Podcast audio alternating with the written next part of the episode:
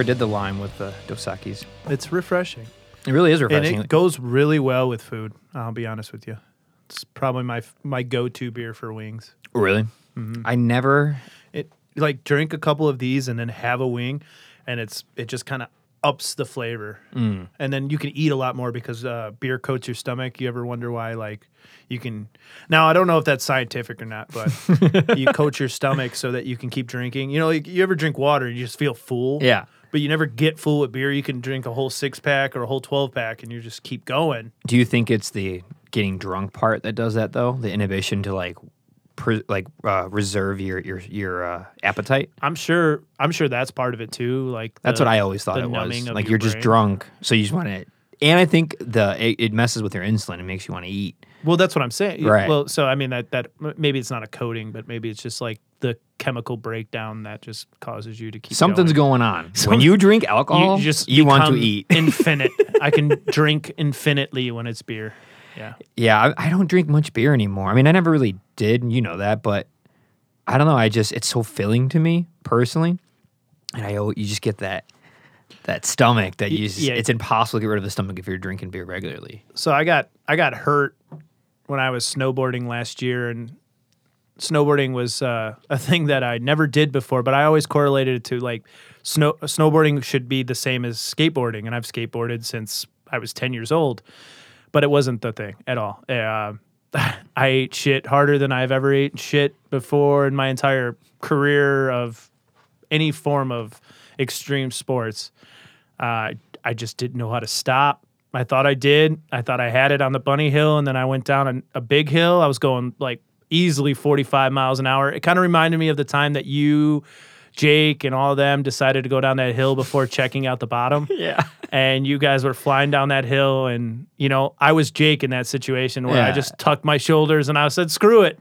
But then I got scared when I got really fast. When I started seeing snow flying by me so quickly that I couldn't really tell if it was snow or if it was just blur of my vision. Um, I tried to, you know, turned sideways. I had it going there and started bouncing and then kind of leaned forward, caught the edge, and I just tumbled. Mm. Wish I got it on camera, but yeah. So the funny thing is, is I really didn't get hurt there. After that fall, I I got off the board, started walking down the hill, and I hit a pocket where somebody stepped and twisted my knee. that was Oh how I got God. hurt. Are you know? serious? Yeah, I didn't get hurt at all. Where I mean, is this at? uh, uh, what is it? Galena, uh, Chestnut Hill. Okay. Beautiful. Uh, it's a three hour drive and you overlook the Mississippi skiing. It's probably the prettiest you can get in Illinois besides Southern. Southern, yeah. Yeah, Southern Gardens of the really Gods. beautiful. Yeah, oh, ever yeah. been there? Or Jackson Falls if you've mm-hmm. ever gone hiking there. It's Southern Illinois is a very different Str- geography. It shouldn't even be called Illinois. It's like Upper Peninsula, Michigan. It's a Should bigger state than people give it credit for. Like from the northern tip to the southern tip, it's got to be six and a half hours. Oh, for sure. But you know what's even funnier is like when you go down to Southern Illinois, you're literally not only is it different looking, but it's a different culture of people. Oh, yeah. it's It's the South. It's the South. But if you go like in Chicago, you're like you know super left wing, and then you go out there and it's super right wing. But Oh, we're yeah. all in the same you know the same neck of the woods. Well, it just goes to show that the whole country's like that. I mean, you go to any major city, it's one way. especially nowadays. I mean, it, Oh, yeah. it really kind of, it's really kind of like really lost its It's divisive. For and, sure. Um, it's tricky. I, I know so many different types of people as you do. And where we grew up, I mean, we grew up a mile and a half from each other, Bridgeview, Hickory Hills, right Yeah. down 87th Street. Same school districts, pretty much at post uh, junior high. You know, you went to Wilkins, I did too, Argo, which is where we met. So we've known each other about 15 years. Yeah, I think 2006 is when I started really knowing you. year. No, yeah, so a freshman, sophomore, junior, senior. Right? Yeah, that's it. uh, yeah. So it was my sophomore year. I remember I, you guys. I, it was. I was probably because of Amanda yeah. uh, Medina that we kind of started talking because Yeah. I was talking to her, Mhm. and then she was sitting at your lunch table, and I came over to talk to her, and then Mm. met the famous Taco, and that Oh name kind of. It's still in my phone as Taco. That name, yeah, that name will haunt me forever. Um, that's a funny one because yeah, you are one of the few people that I'm still still know really well that met me that way. Yeah, from what from high school. Yeah, from Yeah. 15, 16 years old. That's when I like. That's people didn't even know my real name. They didn't know my name was Ben. Yeah, that's true. They just called me Taco. I remember you working with uh, what was his name? I went to school with him forever. Uh, At Subway. Subway. John Goodwin. John Goodwin. Yeah. Yeah, yeah. He was a very interesting fellow. He is. He, He, know, is. I, I he inspired me. I learned a lot from him at, at. Subway. Yeah. you know, and it's crazy those people that you grew up with who, you know, who you, you, they just come into your your mind randomly and somehow like I feel like in a couple of days I'm going to run into John Goodwin. There was a altercation at the skate park where I was just recently at. It was Oak Lawn Skate Park, and this guy Peter Orestes. I hadn't thought about that guy in years. He was like a, a elementary friend, and I like two days before I actually went to the skate park, I was thinking, man, what happened to that guy? And then you know I'm at the skate park and we're skating around. This guy is just kind of flopping around on the ramps, not using a board. He's on his feet. He's mumbling to himself. He's in the clothes of like somebody that just got out of the hospital. Mm-hmm. You know, I call it the dead man clothes, but it's just whatever the hospital has recycled. Um, nine times out of ten, if you came in with clothes that were cut off of you or something like that, you're given these clothes. Sometimes it's like paper pants and a shirt. Sometimes it's like dress pants and some shirt that doesn't match at all and some random pair of shoes. So I noticed him and I was like, this guy's face, man, I don't know where it's from, but I know this face. And so we're skating around and he comes up to us and this guy, Tony, he seemed to just love Tony. He came up to Tony, he's like, I know you. And Tony's like, I've never met you in my life and he probably hasn't. And but this guy, he was just dead set on Tony, and I was laying back on my board, and he goes, "Well, Tony goes, well, what's your name?" And he goes, "Well, I don't know my God's name, but my the cops call me Peter." And I'm like, I then it just clicked. I was like, "Is it Peter Orestes?" And he's like, "Why do you know me?" And I was like, "Man, I used to hang out with you," and it was just like so bizarre, you know, like polar opposite people. I mean, I don't know what was going on with his life or whatever at that moment, but it was just so, it really shook me to my foundation on how small this universe is. It's like, uh, I, I- I think it's called like uh, psychic magnetism. I think it was said in a, a Stephen King's book where the character would think about something and but he couldn't he would just have to focus on it for a minute and his his inner whatever it is would bring him to that topic. Like he would just stop what he was doing and focus and it would bring him there. And i i, I feel like that was a complete psych, psychic magnetism on that case you know? Like the universe was trying to tell me what how that guy was doing. So you know hung out with him a little bit gave him a couple beers you know gave him water you know and just kind of sent him on his way. I didn't have any cash on me at the time to kind of do anything for him on that point you know we're all hurting for cash in this point of world but um yeah it was just it was just strange you know? So. You said there was an altercation, or was that? well he was he was on the point of like aggressive but not aggressive. I, I want to say that he may have or may or not have been on some something like that but i'm not trying to throw the man's name in the dirt. He just might be in going on or going through some kind of Yeah. you know something you know? Yeah. you know in this world uh, mental health is a joke you know what i'm saying? And you know especially for men you know it's man up and stick with it Yeah. and their idea of fixing it is stick them in an er room for three days and somehow they're fixed because of course medicaid and medicare don't kick in you know and so three days is good enough and you send them out on their way so who knows what was going on with them at the time but you know For those listening, if they can't tell when you talk about medical stuff, you, your timbre changes because you know a lot about it. Because for those listening, they don't know that you're you've had a lot of medical professional experience i would say across a lot of different jobs. I would say I had about 11 years from start till when I said I can't do it anymore. Um, I would say it was a solid 11 years from Yeah. when I started EMT school to when I ended as an um, a personal assistant for someone who is um uh, paralyzed. Oh wow. Yeah, you I I see you besides COVID, I would see you I mean all the random times, but it back in the day, a couple times a week, all the way up to like once every couple months. And every time I see you, you have some of the craziest stories, You have a new crazy job of something like who has that job? Like you have that job. Someone's got to have that job, and it's Mark. And they've always been so intense and captivating. You're the only person I know that like has been thrown into like the dark places of where humans have to help others or do the the dirty job, the hard job, the job that I'm like, I you know, no, I can't do that. And you do it, but 11 years, I mean, I, I, I give, I commend anybody who can do it. One year, 30 years, it's insane. Like the medical professional field, from working in a hospital or working personally for somebody or working at a university doing medical work, it's insane. It's intense. It's mentally and emotionally and physically exhausting beyond most jobs ever could be, especially the the, the types of things you see and the things you hear. So like what what made you want to get into that? I mean, I know you had an interesting life before that. It probably put you into, onto that path, being a caretaker of wanting to help people or be there for people. Well, you know, it's it's funny. At at the time that I decided to get into emergency medicine, it was kind of a moment where I for lack of a better words, I was chasing my tail. I had no idea what I wanted to do, just kind of floating there. And I just kind of fell upon it. You know, I always thought firefighting was such a cool idea. Um, and so I, I, I started off as a, what is it called? A, um, Medicar driver. So I would pick up people to go to their like doctor's appointments or people at nursing homes that have to go to their doctor's appointments. You know, they don't just the doctor doesn't come to them like the old days. You have to go to the doctor. So how old were you? Would you say? I was what was I? I was uh 20, 19? No. I think I was 17. 17, okay. Yeah, I want to say 17. I'd have to look back. Just off the top of my head, I think I was 17.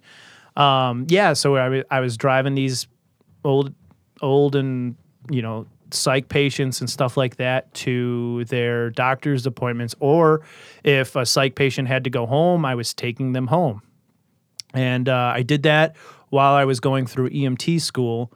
And um, it kind of got me. So, what was cool about the Medicar driving was it got me good with working with sick people. I mean, mm-hmm. I started learning how to talk to people without any of the other nonsense involved, you know, like helping them. These were just healthy indi- or not healthy individuals, but they they weren't like in a critical situation, you know. Mm-hmm. It's just it was just me and them in a car taking them places. I mean, I could have just drove silently, but you know, you you you start to work with these people and some people are not as receptive to your your your you know, like your banter than others. Others really enjoy it, others are kind of thrown off by it. And so with that, I started getting kind of like a rapport of reading different people. And so then when I got into EMT, it really helped out a lot because then the patient aspect. So I wasn't nervous to walk. You know, like when you get into EMT school, it, they're ta- you're taught to like just jump into the situation and talk to somebody. You know, no, somebody you've never met before in your life is in this emergency thing and you know they got to trust you to take care of them. How do you make somebody trust you in the first five minutes of you meeting them? I mean it's kind of a it, it, it's hard to do. Yeah. So you have to find that bridge and so driving people around like that really gave me that skill that i carried on through my years and i just kept strengthening it by different i guess problems that I ran into. You know, mm-hmm. it just it's like going to the gym or something like that. It just every every step of the way I kept getting stronger at it. So my people skills were really great and they still are. I mean, that's one of my my solid driving points of any and in my entire career is I can I can read a crowd pretty well. I can read a person pretty well. Mm-hmm. I mean, granted, I'm I'm not Sherlock Holmes. I don't I don't go by the power of deduction, but uh, you know, I can you know, I'm usually good at picking mm-hmm. out out of the crowd. I'd say so. A good pe- people person for sure. I mean, I've known you long enough, I, half I mean, our lives. So. I was the DZ doorman for many years, and I yeah. I seem to handle that pretty well. Yeah, you are you are a uh, a DZ legend.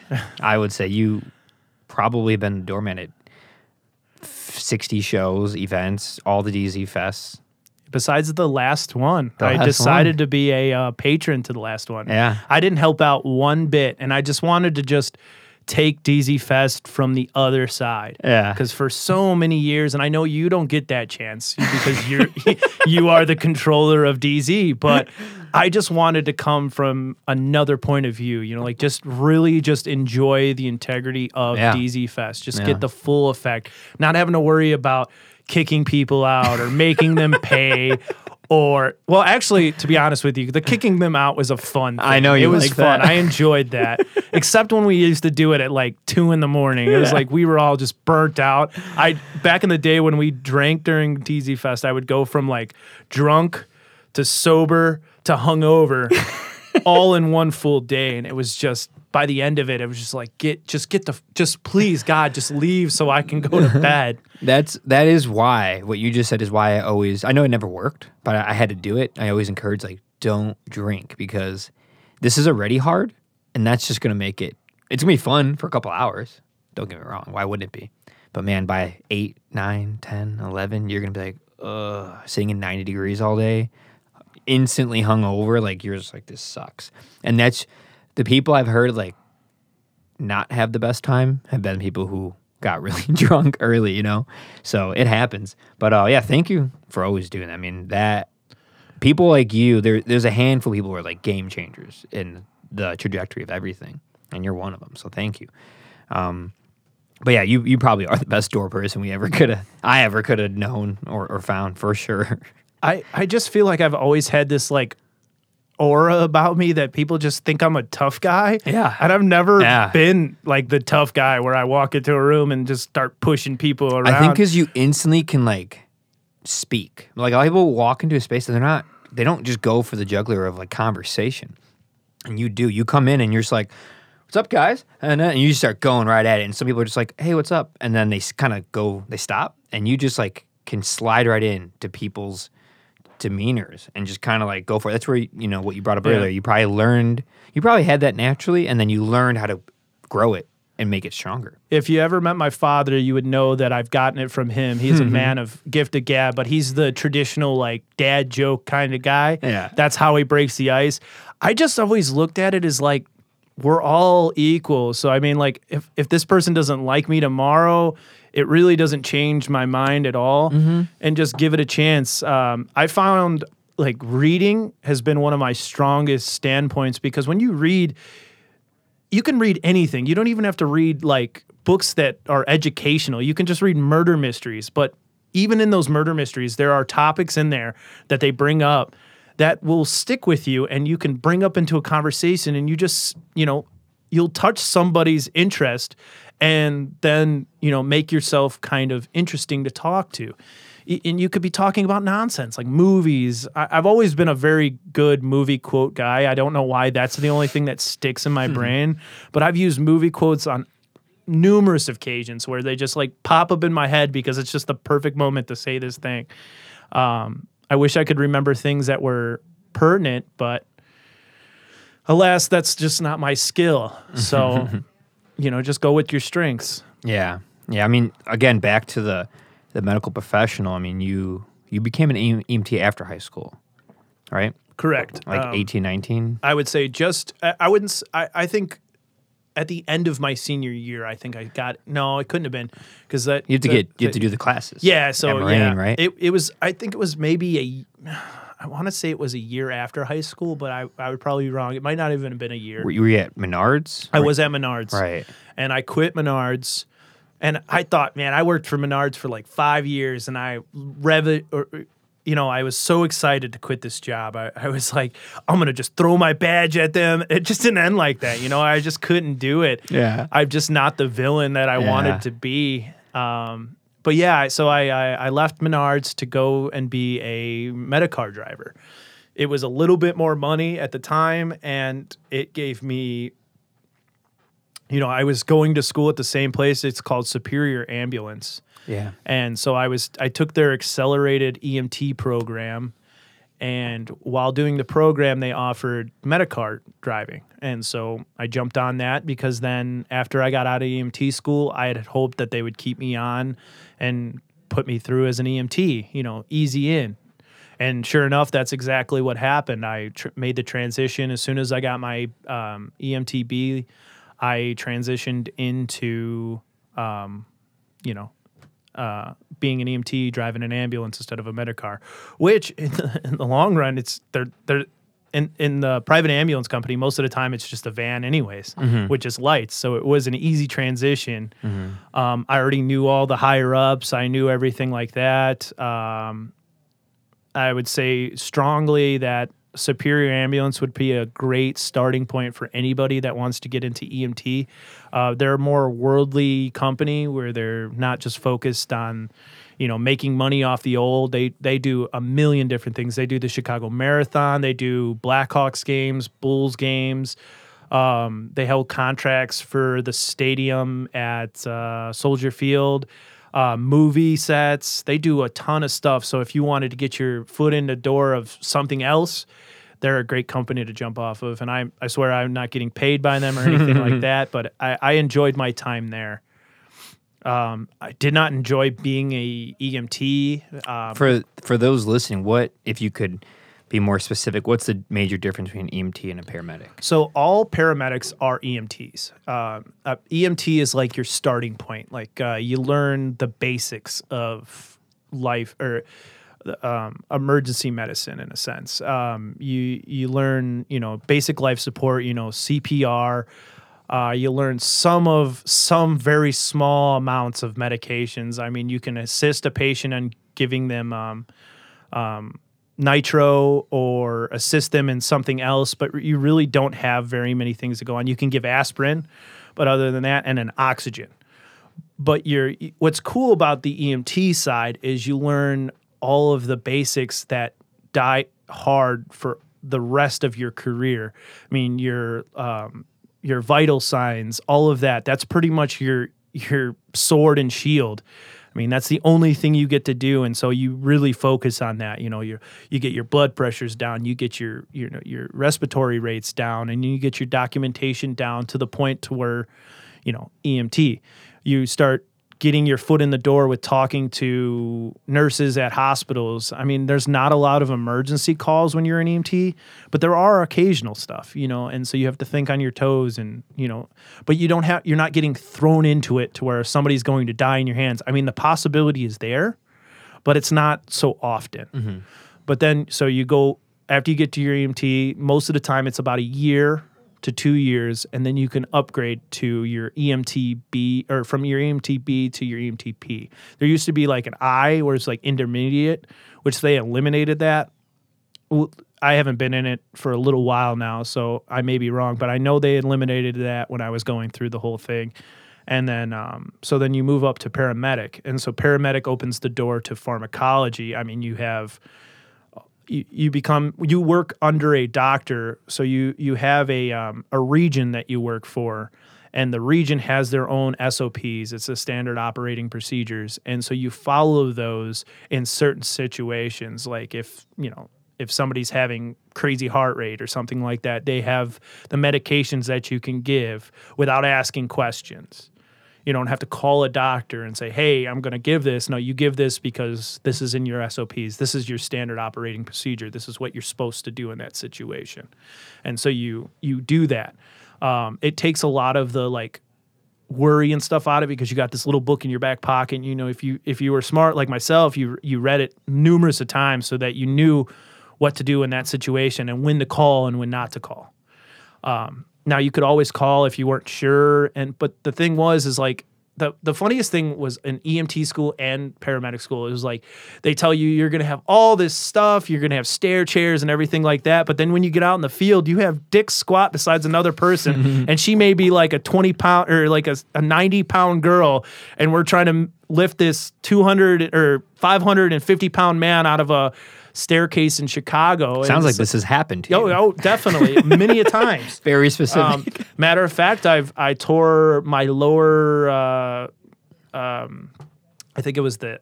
I forget the injury, but I tore a, a disc in my spine, and that really kind of set my career on a downward spiral because I, I was out for about, I would say six, uh, I would say three months with a back injury, um, and then coming back, it was still hard to lift Did that happen up. from work? Yeah, Uh, we were carrying somebody down a set of stairs. They were a heavy sort.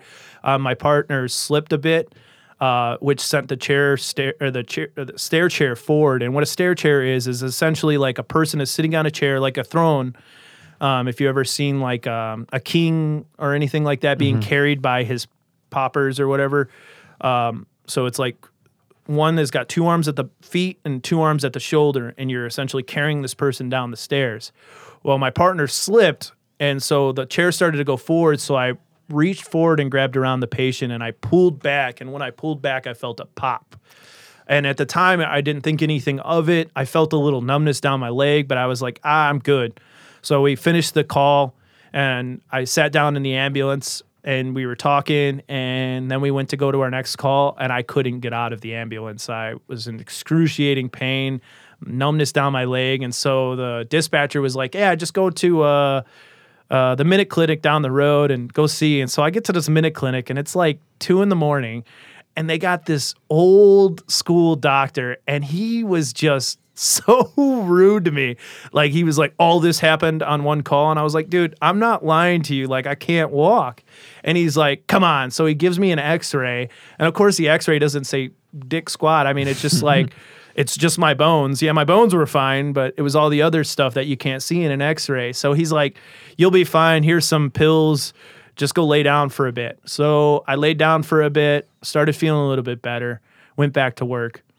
Um, carried somebody else down some stairs and just was in excruciating pain. Um, so I went back and they still gave me like a cold shoulder. They're like, yeah, yeah, yeah. And so they're like, you know what? What? You've been here twice. Why don't you just go do an MRI? So I went to the MRI and then I'm sitting in the room waiting for my results. And the head of the, the, the clinic comes in and he's like, I'm so sorry. Here's some water. He's like, it turns out you've got this tear in your spine and all this stuff. And, you know, what can we do for you? And all this stuff. And I'm thinking, man, these guys are thinking of it as sue. And I'm not that kind of guy. I don't go Yeah. for lawsuits or Yeah. anything like that. But yeah, man, they were, uh, they were uh, definitely clenching their butt cheeks, man. They were being loose buttholes and they tightened up real quick. and so after that, it really kind of dawned on me like this this is reality. I, what if I was paralyzed, you know? And these guys were giving me so much shit. I was like, I gotta, you know, I gotta digress. So I, you know, I kept going through the thing, and um, shortly after, you know, a couple other injuries, you know, legs, knees, and stuff like that, that I decided I'm gonna bail on this, and so I got into a hospital. I started working at Lagrange Hospital.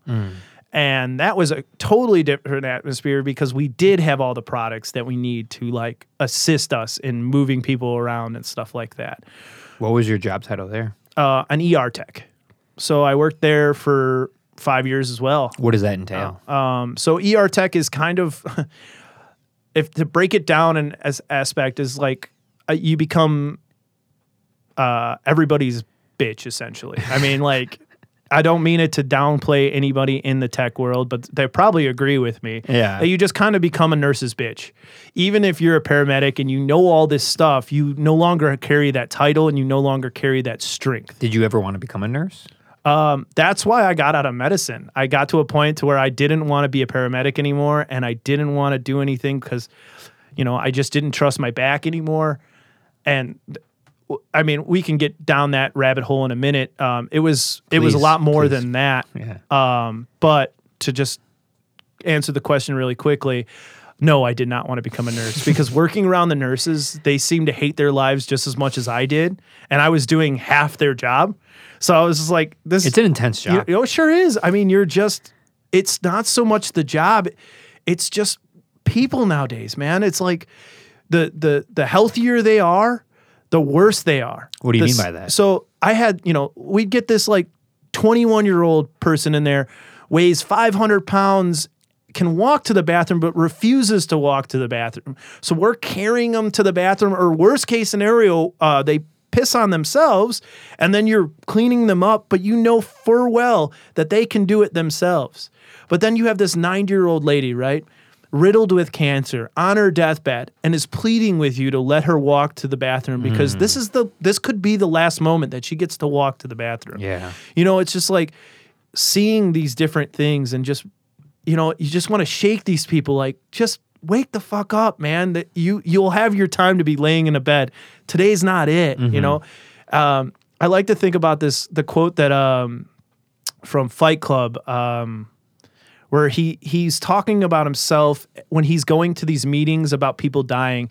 And he goes he does I, I'm not I'm gonna misquote this a little bit but it, it- the the idea is gonna be there. He's like he's looking at these people and he says he's like you know I'm not sick or dying at all. I'm actually the warm little center that world the world is surrounding around. And it you know that that thought is like you just want to tell these people that that's what's going on right now. Is like you aren't dying. You are just being lazy you know Mm-hmm. and of course that's going to get hit with you know a negative thought too it's just like but being in that position and being you know i wouldn't say forced but wanting to help these people but they're not in need of help Mm-hmm. they can help themselves it really starts to like eat at you Mm. but How long were you there for? I was at uh, Lagrange Hospital for about five years. I, I want to say I I've, I have some some with five. Can you hand me another beer, Absolutely. please? I can't begin to imagine the things you saw, Mark. It, it'll probably keep me up at night. You know the the funny thing about that is the first question that everybody asks you when you're in that sort of situation or that type of work is what's the worst thing you ever see? And you know it's funny cuz everybody laughs it off and they'll tell their story, but really I look at them and be like, "Yeah, I want to relive that day again for you so that you can That's why I'm not asking. No, no, but I'm just saying. No, it, I know it's you mean. fine. I know this is where mean. we're at right now. We're Yeah. supposed to be asking that question, but you know, and just you know, you're you're at a party or whatever, and you're drinking beers and be like, "Yeah, I'm a paramedic." It's like, man, what's the worst thing you ever seen, dude? And it's like those stories never come up. I usually go for the more comedic things, like the craziest things or stuff like that. Yeah. But the the worst things we ever see aren't always the worst thing. You know, like. It, it may be something small, but the way it touches you is the Ah. problem Yeah. so when so I don't know if everybody's like this, but so when I was in emergency medicine, you know, you start to build a guard. You know, you start to separate yourself from it. It's not reality. This is just work. You know, like when you go to work, it it's not it's not real. It's it's just work. You know what I mean? Yeah. But when work is life and death, it's a little different Absolutely. but our mindsets are the same. You know, you you go in there, you know, we could be in a room with somebody dying and we could all be talking about what's for lunch. It's not because we're heartless, it's because in that situation, our our topic, like if I'm in an emergency situation, somebody's in, you know, critical thing, my job is not to feel bad for this person. My job is to help this person get them to where they need to be. If I'm feeling bad for them, I'm setting them up for failure because I'm not acting. Mm-hmm. You know, I they can their family can feel bad for them. That's why they family can feel needs bad to be separate from it. Exactly. You know, it can't be working with them. So what you start to get yourself into though is you can't turn that off anymore. So Mm. you get into that motion to where you're guarding yourself, you're guarding yourself, you're guarding yourself. And each time you see something a little worse, that scale goes a little higher. It's kind of like drugs, you know, you got to keep taking a drug to follow that, you know, uh, what is the word I'm looking for? Um, That fix? no, no, no. So like when you you Threshold? I guess you can call it a threshold, but I feel like there's another word for it that I'm not going to waste too much time on. um, you know, y- your um, anyway, we're going to go past that. yeah. Um, but y- you know, you get to that certain high point, and now you start to get afraid, like because you've got this guard so thing. It's like I'm terrified. Tolerance? tolerance, yeah. So your tolerance is so high that you get terrified to what's going to beat that because you get to a point to where you're like nothing can faze me. Yeah. And see, I, I gr- growing up, I had a twin sister, and um, my twin sister died at 12 years old, and so my threshold for uh, what affects me emotionally was extremely high. I mean, like Yeah. I still have never really broke down since the day that I found out my sister died. And with that, it, it was almost like a badge of honor at one point. Like I thought I was a Superman. When I first got into medicine, I was like, nothing can touch me. But then I found out that like it's not about what can touch you, it's what happens when you're it, it's almost like it's almost like radiation. You know, at first it doesn't seem so bad, but the radiation continues and then it becomes terminal. And what I mean by that is that like you lose your your ability to be sympathetic. You know, I can't, you know, you go to certain you like go to a funeral now and I'll look at it like like it's nothing because I've lost that ability to feel that. And so since I've gotten out of emergency medicine, it's gotten better, but I still struggle with it so much to where like, you know, like there would be times where somebody had died, you know, you were in the room while the the, the patient's family is in there, you know, holding the patient's hand, and you're thinking to yourself, like, I should be sad here. You know, this is real. But it's like, you know, you're almost like you're watching it on TV. And once you leave that apron or that room, it's like it never happened. You're just going into the next room. And this one, this is just Billy who broke his arm. You know, you were just in a room with somebody literally dying right next door to Billy with the broken arm. And Billy's laughing because he's not feeling anything because we gave him a little pain meds or something like that. And you're joking with him. And then you go into the next room and it's Jo- you know, it's Philip, who's a 40 year old man who stubbed his toe and he got an ambulance ride to the ER for his stubbed toe. You know, that's where I'm coming at is where you start to lose your patience with people like that. Because Joanne dying down the road there, she would love to be having a stub toe right now. But mm-hmm. unfortunately, she's, you know, dying from cancer. Mm-hmm. You know, that's where our your your your mind goes is like, how do I feel bad for you, man? I know it's your worst day um, for you, but I've seen worse. Mm-hmm. And so it's really hard to get that going. So you start to guard yourself on that so you don't flip out on Phil because the guy who stubbed his toe is always the dick. Mm-hmm. He's not just some nice guy who comes in and is like, oh man, I stubbed my toe. Can you guys give me a band aid? I'm gonna get out of your hair. No, it's this guy. He needs water. He needs a turkey sandwich. He needs a blanket. Mm-hmm. He needs a warm blanket because that one wasn't warm enough. He mm-hmm. needs to be walked to the bathroom on a wheelchair. You know, he needs to take up all your time. Yeah. But you still need to get over there and do something for that person because their family needs consoling. Yeah. You know, they need the the attention. And it's sad because we're all a bit narcissist. But when you're in that position, it pulls you from that. You know, you know the worst of the worst. Yeah. And you see all that. So it becomes really difficult to feel bad for certain things. And my point of view is what I'm trying to get at is ignorance is bliss after a while. Because if I could just be ignorant to all the things that I've seen and learned, it would be a godsend. Like if we could, There's uh, there's got to be residual effects on your psyche, on your subconscious, or 11 years of seeing these things. yeah, Like, how could there not be? I mean, you can only be so numb before it's like it really is affecting your life. yeah. Anyone. And the problem is, and with a lot of problem with people is, you just become uh, you become in you get into denial because you don't want to be weak. This is my career, right? This is what I do. This is who I am. I'm an EMT. I'm a paramedic. This is what I am, and you don't focus on yourself. You're focusing on everybody else. You're putting yourself out there. You're that martyr. Always been that martyr, and that's what your job is. Yeah. You know what I mean? And there's a pride in that. And when that when you feel like yourself failing, that's like being an athlete that can't play anymore. Yeah. You know, that's the same concept.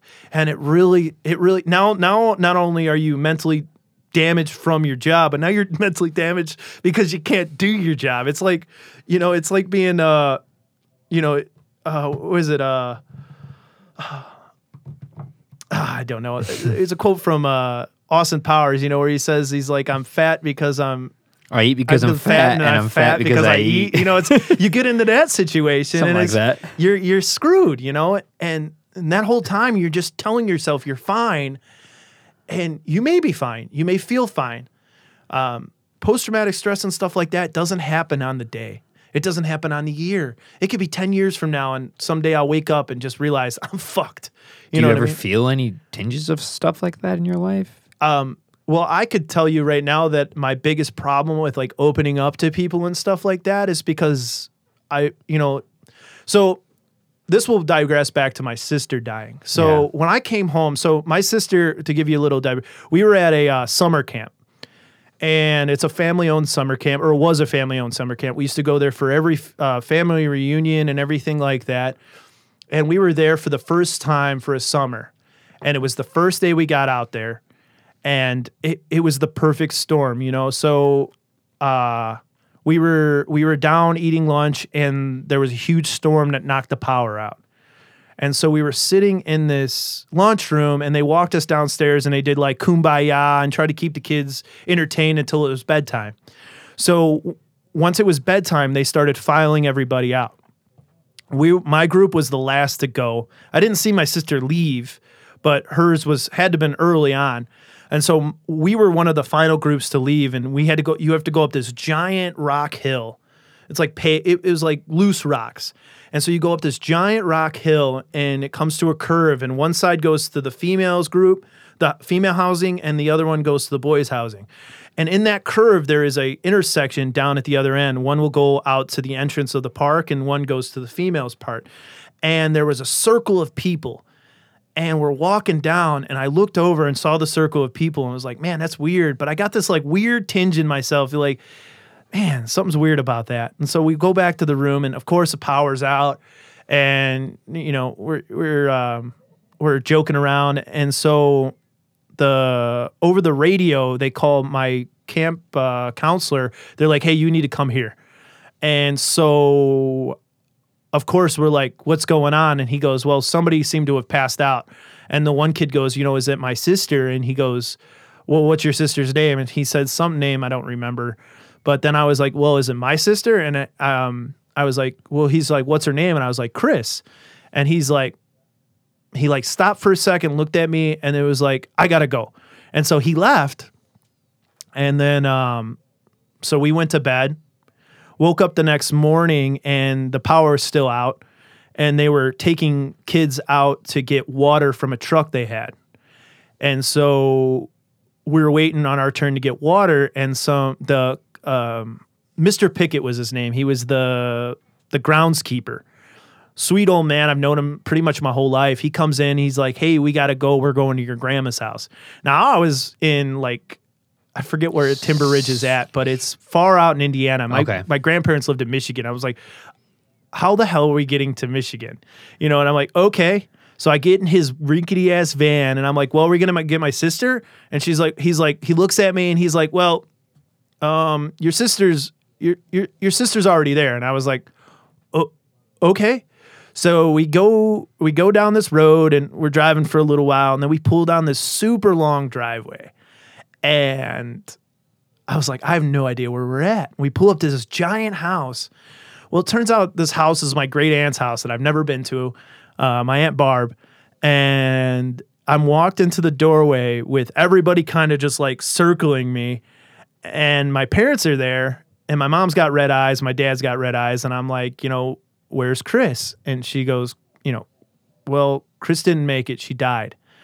And I just remember collapsing. I didn't even know what that word meant, but I knew it wasn't good. Um, so we were there for a while. You know, my aunt made us food or whatever. And so then we drove home. And on the drive home, I had to listen to my mom cry like every like 20 minutes. And it was like constant. But I looked at my dad and my dad wasn't crying and he probably was, but I just didn't see it. And so, you know, like we're good. I'm going, you know, I'm good. So we get home and I see my dad break down a little bit. So then I'm like, oh, I'm good to cry. So then when we see my sister at home, my sister Ange, I cry a little bit and then I cut off. And so then we go and uh, it took a little while to get her body back to the house. So it was like a, a almost like two weeks before we could have the funeral because she had to have an autopsy. And so her body finally comes back, and we go to the funeral. And I remember like the day before the funeral, where I'm at church with my dad, and my dad gives me 10 bucks, and he's like, because I, I didn't go into detail about my father, but he's not very good at like compassionate context. So he's like, you know, this is going to be rough. And he gives me 10 bucks. but, uh, you know, the whole time, this guy's not cried, you know? And, you know, that that's not true. My dad just doesn't cry in public. I've seen my dad cry on many occasions. So, but he stayed strong that whole time. And, you know, went to the funeral, he didn't cry. And then from that point on, I just didn't cry anymore. I didn't feel things like that anymore. I went to my grandma's funeral. It was like nothing, you know, it was just, it was, I, I handled it no problem. And so where I go back to getting into medicine, like that's where I thought I had this like shield, like nothing can touch me. I can see anything. I didn't realize how bad it was until I think I was 25. And I woke up one day and I was at my grandma's house and she was like, I'm going out for a walk. And I thought to myself, well, what if I'm not here when you come back? And that uh, that idea just festered in my brain. And so I started to meet anxiety for the first time. And Mr. Anxiety came like a like a like a tsunami. It it completely engulfed me. Um, to the point where I was almost agoraphobic. I was afraid to leave the house because I thought I was going to have a panic attack, and it was all surrounding around my health. Like any ailment, I was super conscious about how I feel, and I still carry that to this day. Uh, you know, I went to go see you know a psychiatrist, and I was diagnosed with post traumatic stress from when that happened. But from when your sister? yeah, passed? she died when I was 12, and now I'm tw- I was 25. That's how long post traumatic stress took to kick in. Yeah. All those years, nothing until I was 25, and then it was like how I'm going to be an adult. uh, You know, all of these things come crashing down on you, and it was just that perfect storm that just snapped that little fiber that was holding on to keep me from going over the edge.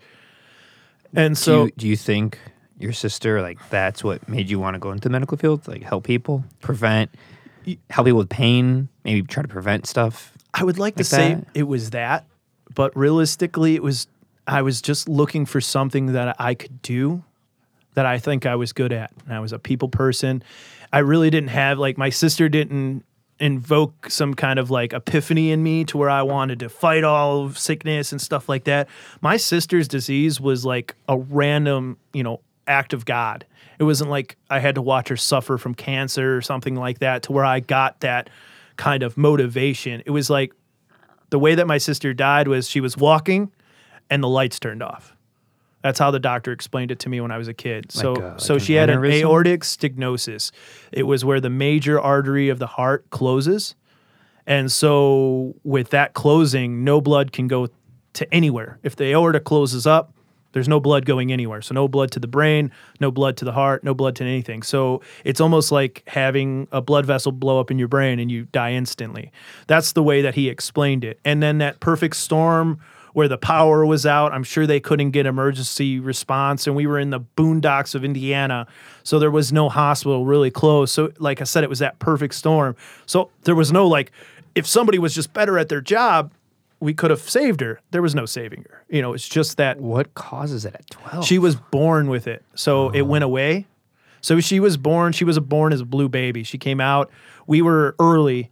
I came out healthy, fat, probably because I was stealing all the nutrients, but she came out very small, blue. She wasn't breathing.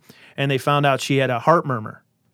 And then they did some work for her. They did some rehab, and she, you know, she was a normal kid uh, up until 12. And then, you know, I'm sure if there was a little, you know, like going down that route to where, like, I'm sure if my parents took us to more doctor's appointments or if we had a better doctor, they probably would have found it. But then I think to myself, then my sister would have been going through a shit ton of heart surgeries, you know, like, you know, instead of creating a terrible situation into a worse situation to where you started blaming us, other people, my family just decided it was an act of God because then nobody's for, up to blame. Nobody, you don't, you know, like you see families break because of those situations. On my family, God forbid, my mom, she is probably the strongest lady that could ever live because she's lived through, you know, my my my brother died, my sister died, and then she also had two stillborn children. Oh, so man. four children have left this earth before her.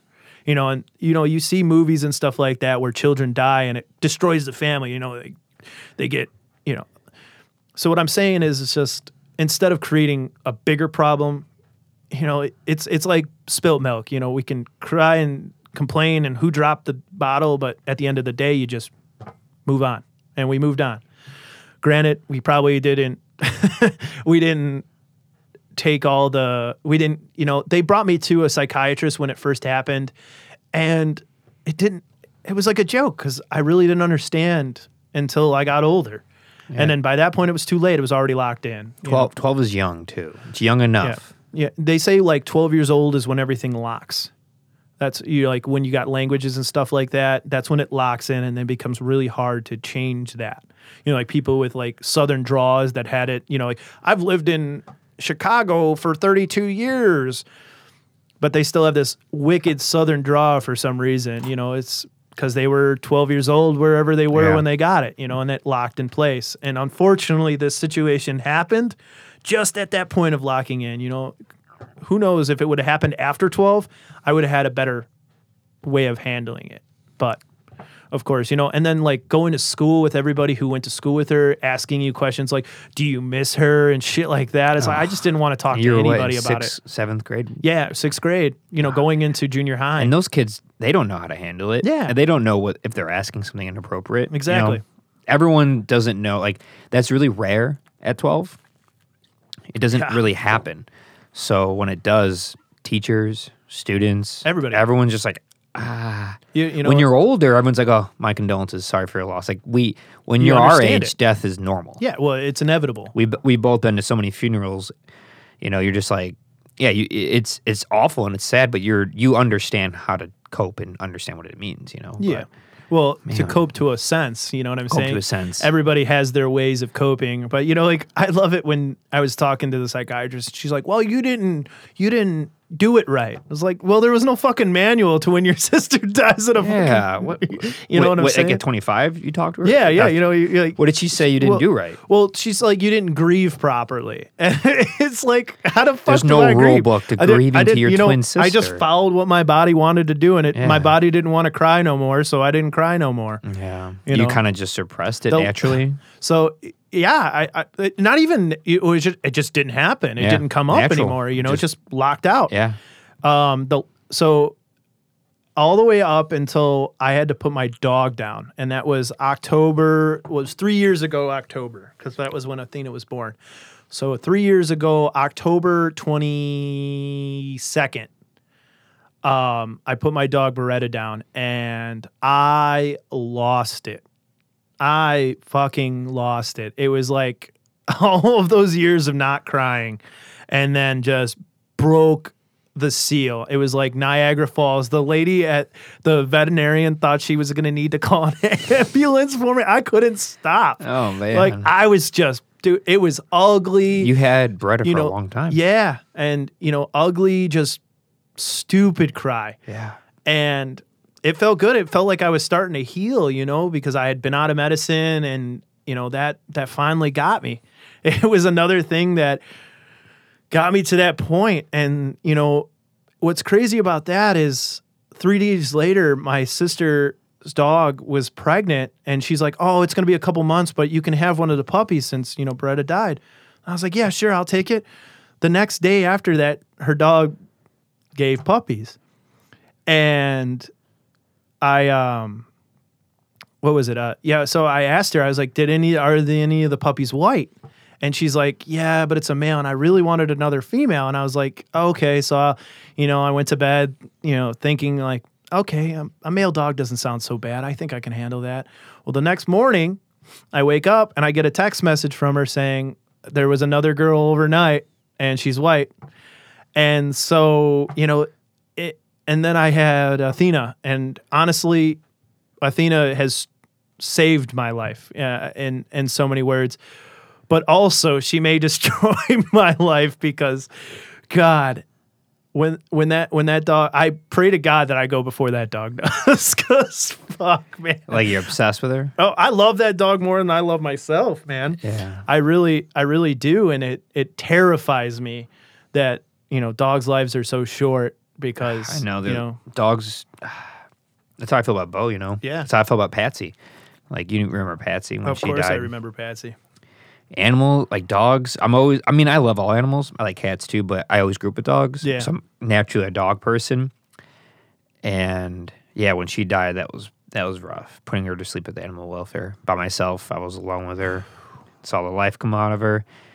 That was one of the craziest things I've ever seen. I've never seen anything die. So anything. So, I mean, I know you've Yeah. probably seen plenty of, of death, but I've never seen anything die before. The that was still to this day the last time I saw anything die was her. Yeah. Nothing else.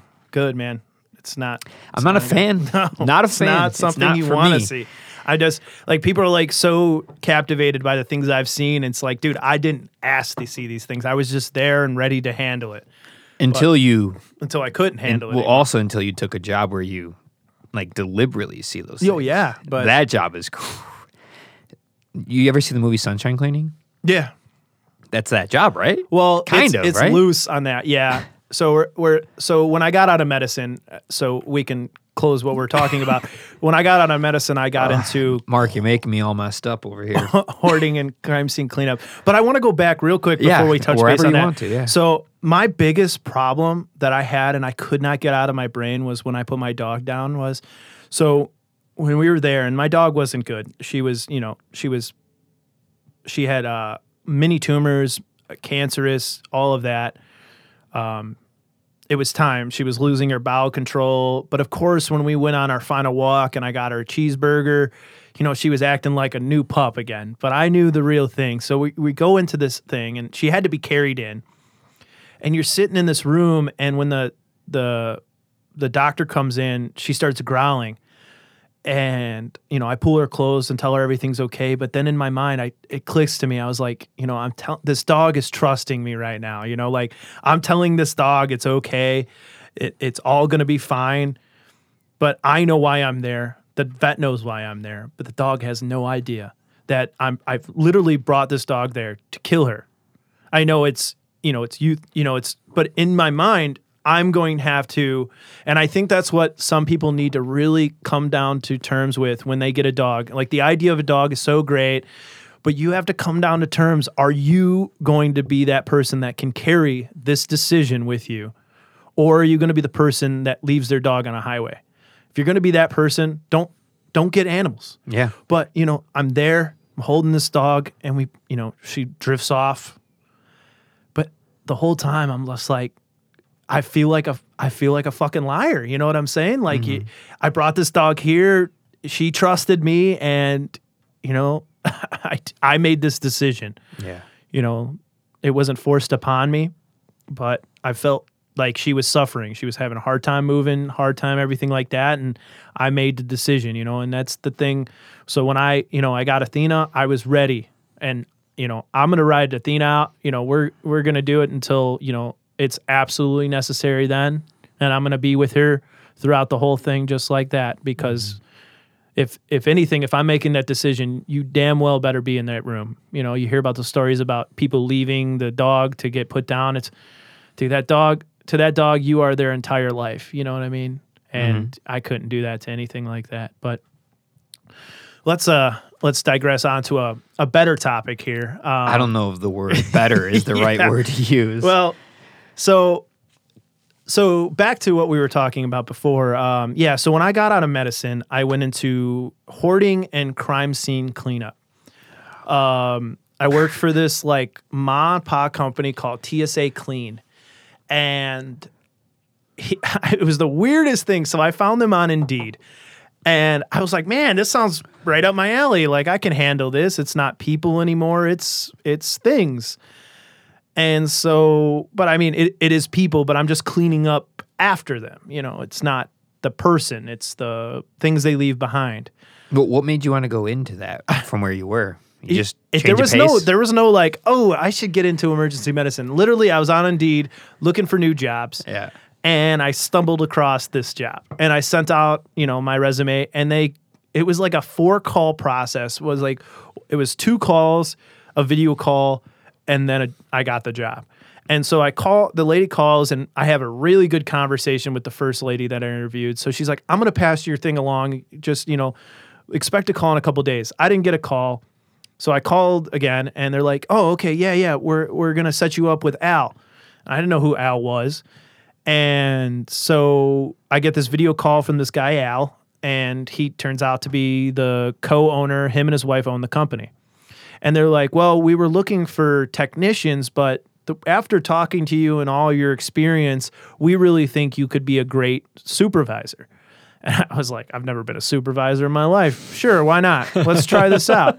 So I agreed to the terms. And so he's like, You got a driver's license, right? I was like, Yeah. He's like, Okay, well, I need you to go pick up the truck in Wisconsin. so I've never met these people in my life. And they're like, Yeah, just go pick up this truck. And I said, Sure. So I drove out to Wisconsin, met up this dude. I thought for sure this was like a setup, but, you know, naive, you know, Mark, he drives out to Wisconsin. And sure enough, there's a guy with a truck and a trailer, a giant trailer. I've never driven a truck with a trailer before, but I said, screw it, why not? so I get there and he's like, Yeah, Al actually was wondering, uh, can I can I see your ID? it's like this guy didn't even worry about seeing my driver's license. He's like, "Yeah, just sure, go pick up my, uh, you know, it was a Toyota Tundra, beautiful truck." Yeah. He's like, "Go, go, go ahead, just, just go get this truck." So I went and got it, brought it home, and then he's like, "Okay, well, now you need to find a place to park it." I was like, "Great." So I found a place. Um, and then so he pretty much broke it down. He's like, "You're gonna be well, I, you know, he's like, you're the supervisor of Illinois." And I was like, "Well, are the other people?" And he's like, "Well, no, we're just opening up a company in Illinois. so we have a company in Wisconsin. We have a company in like so you're the supervi- supervisor of the whole state. Yes, whole state of Illinois. And so I I initially just got a bunch of my friends to help me out. You know, I asked a couple of my buddies to uh, come help me clean, you know, refuge and garbage and blood and guts and all that. And you know, some of them some some of them stuck around for a little while, pretty much the entire time I was there. Um the job was very interesting to say the least. Uh so I, I would get calls at all tur all times of the night and just say, "Hey, you know, we got this suicide. You need to come and check it out and clean it." And so we would pack up the truck at you know three in the morning, drive over to this house, and sure enough, there was a suicide in there. And you know, the- Person still there? no, no. The the bodies are gone. Even the people that own the house are normally gone. Normally, we have contact with like a family friend or you know insurance guy or something like that, and they'll they'll explain it. So we're cleaning the house, and and when I say cleaning it, I mean like anything blood touches is contaminated. So if it's any wood products, it has to be cut out. So we cut the floors out. If it got into the grout of the floor, we have to chisel out the, the tiles and just completely decimate this room that this happened in. Um, needless to say, it is not the cheapest job. Um, Cheapest those, job in which way? I mean, cheapest for the, the person or the insurance company. Um, those jobs, when we go to clean a, it, it, it could be something as small as like a blood stain on a carpet that we have to cut the carpet out and everything like that. You're talking like $9,000 to clean this house. Um, there is no Oh my like, God. there's no regulation on pricing. So like if we were to charge, so say you don't have insurance, you don't have home insurance, right? So instead, I would charge you seven hundred dollars to clean that blood stain. But if your insurance is involved, then they charge them seventeen thousand dollars to clean Oh the job God. because there's no there's no like Who would have thought home insurance would go to those places? you- like you need it for that exa- type of stuff too. Exactly. I've seen some crazy cleans, and the amount of money that is goes into it is insane. And so that's where the problem started to become was like seeing the pricing and how much I was getting paid for this thing. I was doing all the work. I was finding the con- you know like they had a phone taker. She would she would get the calls to what it was going on, but I would go meet the client. I would talk the client, convince them to go with the company. Then I would put the team together you know, purchase. I wouldn't purchase the product like the cleaning products. The company would purchase the p- cleaning products, but I was doing all the legwork. But I just wasn't wasn't seeing the you know the turnout on the thing. So say like a job like that blood stain would take me two hours to clean, right? And I'm getting paid twenty dollars an hour to clean, so that's forty bucks. But the company just made you know twenty thousand dollars on this. Yeah. You know, like that was where my problem began. Seems to be like every business, huh? Yeah, well, yeah, but it, it was more because I was more in depth in it. So like I started having problems with that, and I was just like, you know what, I don't think this is worth it for me. Not to mention, after my friends didn't want to do it anymore, um, I didn't want to have to work with random people and manage random people.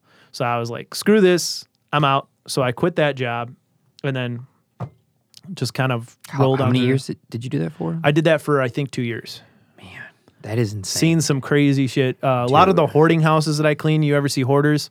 Yeah, it's exactly. in- it's it's a lot like hoarders. I've been in one house that's kind of it, it would be considered a hoarding house, and it was rough. But I'm sure you saw like disturbingly. Oh yeah, Like- like disturbing like wall to wall garbage. Wow, what?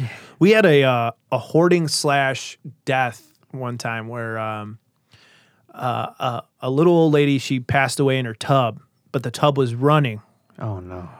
Um, nobody found her until she had decomposed and clogged the drain, and the water overflowed over the tub and then filled the house. But the house also was hoarded. So it was filled with just junk and garbage. So it became a two part job. Now we have this uh. like Can't you just burn it down? At that point, we I wanted to, man. I wanted to. It was one of the hardest cleans I've ever cleaned. it. And the entire time you're cleaning this house, you're it was in the middle of summer. oh my god! And we're in these sweaty plastic suits with Yeah, wait, what's the gear you wear? So we wore like a full plastic bodysuit with like a if it was like a death or anything like that, you had like a full face mask with like um like a respirator. it, it wasn't like a full oxygen respirator, but it was like giant respirator. It was almost like a scuba diver's mask. It was a full coverage. Um, we had that. You had neck coverage, hands. Nine times out of ten, you wore two gloves and like two like hospital gloves, and like industrial non-tear gloves on top of that. You would duct tape all the areas to where so nothing would touch your skin, and you would just get What kind of chemicals are you using to clean? um, so so we used a bunch of different things. Um, we used uh, cabby, CaviCide. There was this blood breakdown stuff that I can't remember the name off the top of my head. Um, I never could pronounce the name, so that doesn't help. But uh, yeah, it was this. It was this thing that would break down any kind of like bodily fluid. You just sprayed it on there and it would just literally just break this stuff down. It would just like I wonder if it like destroyed cells. I don't know how it worked, but it worked wonders. And I can't tell you the name and I'm sorry. I'm I'm failing you guys on this podcast with the the technical terms of everything, but Yeah, it trying. doesn't matter. You were doing the thing. Yeah, I all was these there. jobs you've been talking. you about, know you the problem too was we weren't like I wasn't like uh so the company was licensed, but we were never trained. I was kind of like Just throwing going at, going out there. How's that possible? How's that legal? It probably wasn't. like I said, it was a mom and pop company. Classic mom bar company. Man, that's rough. I mean, I remember one time you came over, probably for an intimate evening or a bonfire or something. And oh, an intimate evening for those who are listening, an intimate evening where the shows we'd have every month that Mark would work the door. And you probably were telling me something about uh, the suicide with like, you were like shocked by the way that the blood like made it Dude, around a corner the- the- or the something like places that. I that, was just like, like, what are you blood would- talking about? Blood would end up when you're cleaning. It was just in the strangest part, like when you're cleaning like a picture frame, right? It's all over the front of the picture frame. But you would think there would be nothing behind it. But sure enough, you turn the picture frame around and there'd be like just two dots somehow made you just it throw that away? on there. Yeah, I mean, you would you know try to get the picture out. The the object behind it is not leaving anything for the family to find. Yeah. So you don't want any blood because that just brings them back. Yeah. You know. Well, doesn't a weird cutout in a piece of carpet bring them back to something? I mean, in theory, but it's not like It's not as bad, you but know, it's you- something. But we You're wouldn't like- cut out. I wouldn't cut out just a circle carpet. I would rip the entire carpet out. So now you just have like, and sometimes it's even the subflooring if it made it through the carpet. you know? That's um to complete to leave complete names out of this one, but that reminds you of the time that you and I went Yeah. to a friend's house. exactly. You know. And yeah, that that was a hard one for me. oh, for sure. But I want to yeah, seeing the floor without the carpet, like Yeah. that what you just said kind of brought me back to that Yeah, moment. exactly. And I was I just know like- exactly the moment you're talking. Yeah, and I just remember sitting there just kind of like like it helps, but you, now now your imagination just runs wild. Sure, And you yeah. go and then I just go like But see, that's the thing. It- so your imagination's a lot. I guess it could be worse than reality sometimes. But for the people that saw the reality, Yeah. that it helps. that thing that now it's just a board. Now it, you know it's like it's gone. You know, some people don't. You know, like they nine times out of ten they sell the house nine times out of ten. You know, right. How could you live Get, there? get the you know get the fuck out of there. It's not. I mean, I think it. about that with my family here. yeah. You know, like with the tragedy that's happened at this house with my uncles and aunts and my my mom and her siblings. You know, it's just like to still live here amongst that, to be named after that person that passed away. You're just like, oh my god. But that could almost create a better bond with the house though too. So if- yeah, I feel so that if you way. weren't there for the, the the thing at hand and now it's just kind of a legend. yeah. It's kind of like owning a, a haunted house. That's you how it is for me. Yeah, exactly. I all mean, the stories I've heard about family members that have passed away, um, they're all just like legends to me. They're stories that kind of like help me embrace this house, and it's really weird. It's a very strange house because of that. Like that, it's so personal. It's my bloodline, but I wasn't alive for that. Hey, not to mention, there's like 17 people living here. you know, I'm glad you used a really, really big number where it's just ex- extremely sarcastic. No, yeah, it's um, yeah, that that death in a home is such a weird thing, and humans are so fascinated by it, by ghosts and or or auras and and orbs and spirits and God and the devil and just the. I think it's the not knowing. Well, for sure. I mean, think about it, man. It's it's the one thing that nobody can really answer because nobody's come back from it. You know, like Not there, fully, there's no. people, you know, but I'm, you know, like nobody's been dead. You know, like they've been clinically dead, or you know, like Mm-hmm. whatever they say, where your heart stops and then you come back. Have you witnessed that before? Oh yeah, man. There's been I, so I got a great story. So uh, one of our paramedics from Lyons Fire Department, he um, he calls in and he says, "Hey, you guys, uh, you know this isn't a normal emergency call. My dad called me and he said that he's having some chest pains. I'm going to bring him in. It wasn't like because his dad lived outside of the town, so it had nothing to do with Lyons." But he drove to, you know, get his dad and brought him in. As soon as his dad broke the barrier of the the doorway, uh, the emergency room, he dropped coded. Um, went completely, completely. His heart stopped. So we get him in the room. We hook him up to the monitor. We start. I, I immediately start doing CPR on this guy. Um, I'm pushing, pushing, pushing. Um, needless to say, I'm I'm destroying this man's chest, and um, we get some sort of a rhythm going so we're able to shock. And so we give him you know a good shock and start pushing again and we start seeing some some good rhythms here. And then i start hearing like a grunting noise. So once when you're doing cpr nine times out of ten i mean if they're a barrel chested man it's a hard push until you break that sternum. Once you break that sternum it's like oh thank god. Because it, it's like pushing on like a 50 60 pound weight trying to get your you What know do you mean get break? to- like literally break the yeah bone? you really break the ribs That happens? so yeah, oh yeah and it's you'll never get used to the feeling Wait. so I didn't know Yeah, yeah. So when you do CPR, good quality CPR, you will break the Wait. ribs. So the right way to do CPR, you Oh, yeah. break ribs? Oh yeah. I don't like this at all. Well, it's Don't because ever do it me. Thinking about die. it, like you're pumping the so heart. when you come back from life, your oh yeah, ribs you're are fucked up.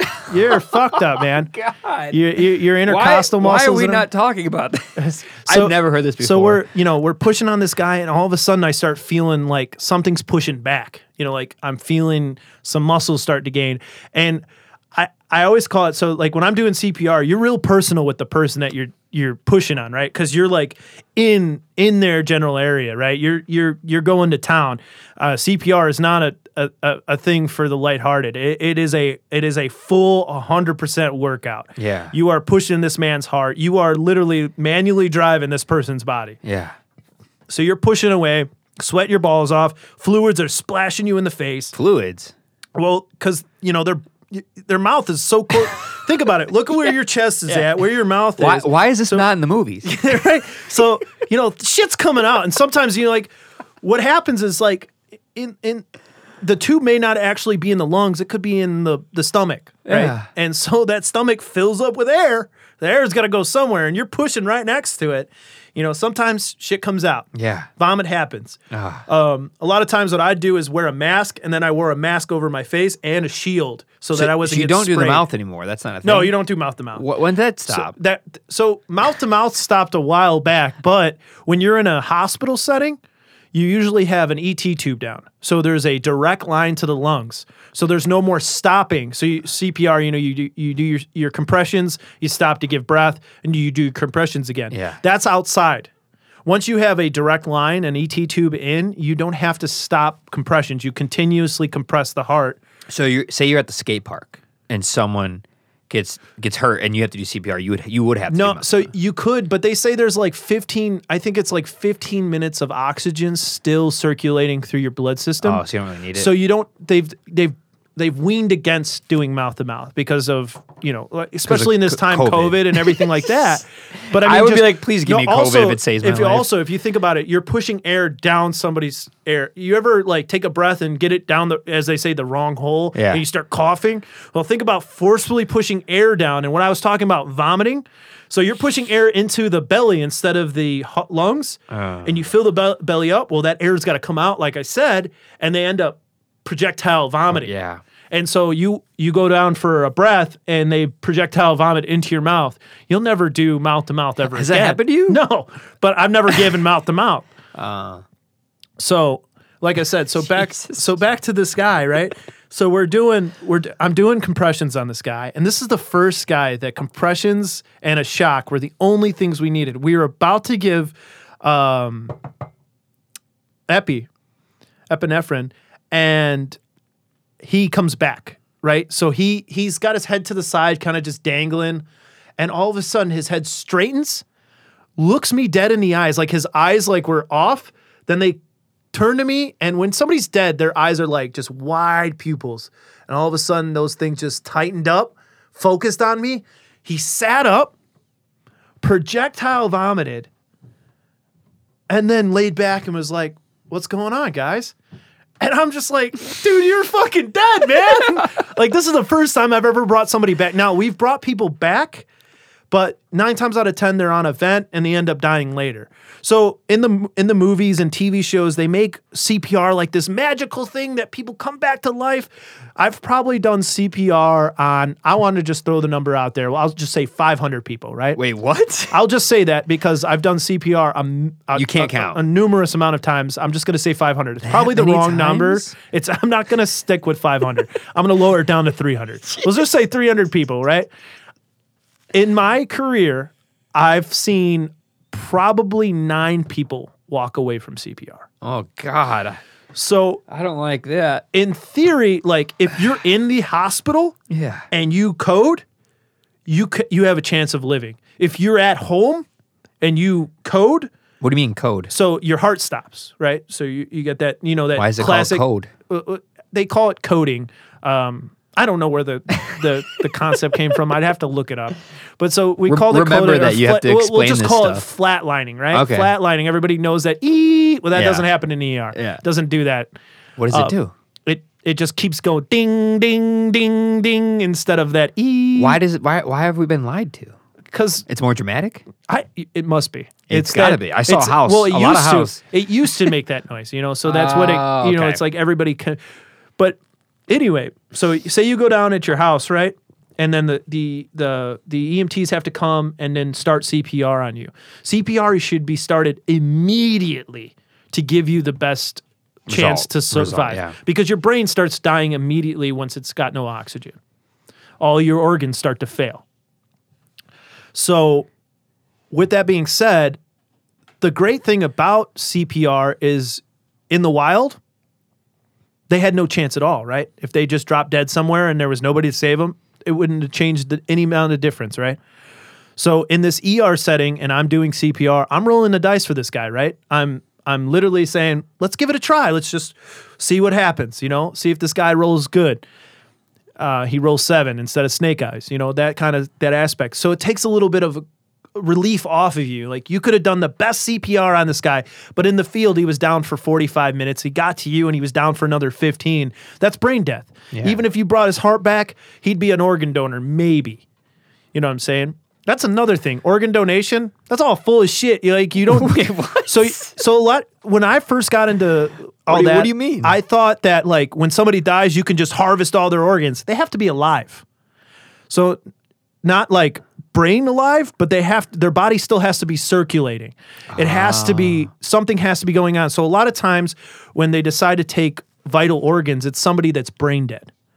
And they ask the family, "Hey, can they can I they what you're take saying. these you organs?" Want, you want the organs still they to have be to be fresh oxygen and fresh because we have no ability to keep these things going. I mean, there Right. are machines out there, but they're I have a millions question of for you. dollars. Then. Go ahead. We're gonna we're gonna debunk this right here, right now, because I'm sick and tired of hearing it my whole life. If you're an organ donor, they're not gonna just let you die just because you're an organ donor. Well, so they're going to do everything they can to make sure that your brain is dead. No, I'm saying like, wouldn't they rather save you first than trying to be like, well, Well, he's an organ donor, so we'll just let so- him die and take his organs out. Depending on what hospital you go to, I can't comp- Wait, confirm. or what? No, no, I'm You're just scaring kidding. me. No, no, I'm just saying like that all depends on the doctor on the job. But, why nine times out of ten, they take. So we'll go to like the the the culture of it. They take an oath to The know- Hippocratic yeah, oath. Yeah, Yeah. So every patient is important. Did you take that oath? Of course, we took a different oath, but it's the same concept, you know, to do no harm, all that stuff. But I couldn't recite it for you, but I do no harm. it's pretty much what it is. I mean, in the long Yeah. sense of it. Yeah. But What I'm saying is, is like you could be at a fucking fucked up hospital and they're just like selling organs on the black market. Okay. Yeah, no, that's the case. That's, That's I mean, real? that could be real. I'm not Could saying. be, or have you- do you I've have never proof? seen it. I'm not. So you're saying, just saying I'm, stuff. I'm just, you know, Don't no, we're not here to say stuff. We're here to. I so want real I- empirical ideally, information. Ideally, no. If you have like an honest doctor, they are going to make sure with uh, with, with every source of a dot in you're you know like and that's the beauty of it too is you have the right to say no to organ donation. Yeah. You know like I'm not advocating no organ donation, please. But I'm just saying that's that's the beauty of it is because some people like yourself or some people maybe past yourself that have these fears that oh they're going to take me I don't early and fear. stuff like that. I don't care. You know, exactly. So But I, it just my logic goes. they why would they let you, you. die? It's so much harder to like to let you die and take out your organs and hope it works to the next person. Wouldn't it be easier to try to save who's there But already if you in the full so if body? your brain is dead, your brain is dead. Yeah. You know, there's no there's no coming back. I'm not talking about that. I'm talking about you go to the hospital and maybe like you're unconscious or something, and they're just like you you just got messed up in a car accident, but you'll be okay. You just you need to recuperate, whatever it is. I don't know. That's not how organ donation works. No, I'm saying, but what I'm saying is people will go like, I've heard this so many times, like, I don't want to be an organ donor because if I ever get hurt or go to the hospital, No. they'll exactly. No. So that's what I'm trying to say. So, like I said, so like if you are brain dead Yeah. and you're an organ donor, they can take your organs without consent, I do believe. Uh, but I also think they need to touch with like a a, a person in charge of your your, Yeah. your stuff. You know, Yeah. like a you, you know A living, like yeah, a will. living will or something like that, even if you have it. But Are you So- an organ donor? I am. I am too. But uh what was i getting? So like so like i said organ donations when you're dead is like a bunk. Like you know like everybody think oh they could just take your kidneys and stuff. No you have to be alive. It's a rare you know a rare So if you passed out and died at home, yeah say say They're like not- say you have a stroke right? Yeah. and you know your brain's dead but you still have these good organs. You know they may try to take some of your Yeah. organs depending on your blood type depending on your history all that Mm-hmm. stuff. You know how old you are. Um, but the only thing they can take from you when you're dead is i believe some skin. Um, the the the sclera of your eye the white part of your eye and the cornea. So like corneal blindness can be cured by organ donation from people who are dead that they took the corneas of dead people. Uh, I've done on multiple occasions prep for organ donation on that thing. So the prep is, if anybody's wondering, um, is you take saline solution and you drip it into a person who has recently passed into their eyes to moisten them, and then you close their eyes and you put these little pads over them and you tape them that is the the process to which when we send them out that is how the body is received by that organ donation. Or sometimes they even come into the hospital i think and do it if they have a morgue that Do you- supports it. do you know what organs can be used for a donation? I it- i'm not that depth in it. Like i didn't Yeah. i didn't really go too deep in it. So but we um we did uh, the gift of life i think came in and kind of explained the eye process because that's one of the things in the er that you can prep for because Mm. they can be taken at you know like i said they can be taken at fully dead yeah. so that the patient doesn't have to be alive. God, this is a morbid podcast. Sure today, is. huh? You Fuck. you've had me um This is my life, guys. This is what lives inside my brain. Yeah, no, thank you for sharing all this, Mark. It's people need to hear it because it's very real. Yeah. People go through this stuff every day. People have careers like yours that are one minute and they quit all the way to 40 years. You know, it's all over the place. And I've had I had a lot of experience in hospitals as a kid, then like very little past like 12. And I don't like them. I do not enjoy going to hospitals. I've gone to emergency room visits for getting hurt a lot. Um, I tend to do what I'm doing right now when I'm there. I'm asking nurses and A million questions. well, not not anything relative to me, just like picking their What brain. Like right now, like oh, like Yeah, I how, mean, how many hours do you work this shift? Like Yeah. wow, how many people do? You, how many bandages have you changed? Like dumb stuff, like stuff that they're just like, what? Why are you asking me that? Yeah. And I love talking to doctors. Ask them how many asses they've wiped. That's always the Oh, so why- many butts. I've seen more dicks and vaginas than a brothel, man. I've seen so many naked, foul looking things. The body is a disgusting thing if it's not taken care of. It's I've a seen beautiful blue thing urine. when it is, though. I've Blue seen- urine. Yeah, there's medication out there that can turn your urine urine blue. I, I'll remember. I'm not gonna go because we we, we You follow. can say whatever you need to. I, I know there was this one lady. She would come in. This is a crazy story. So she would come in, and she loved to get catheterized. She was 99 years old. What? And she loved to get catheterized. It gets worse. So after she was catheterized, she would produce blue urine from her medication.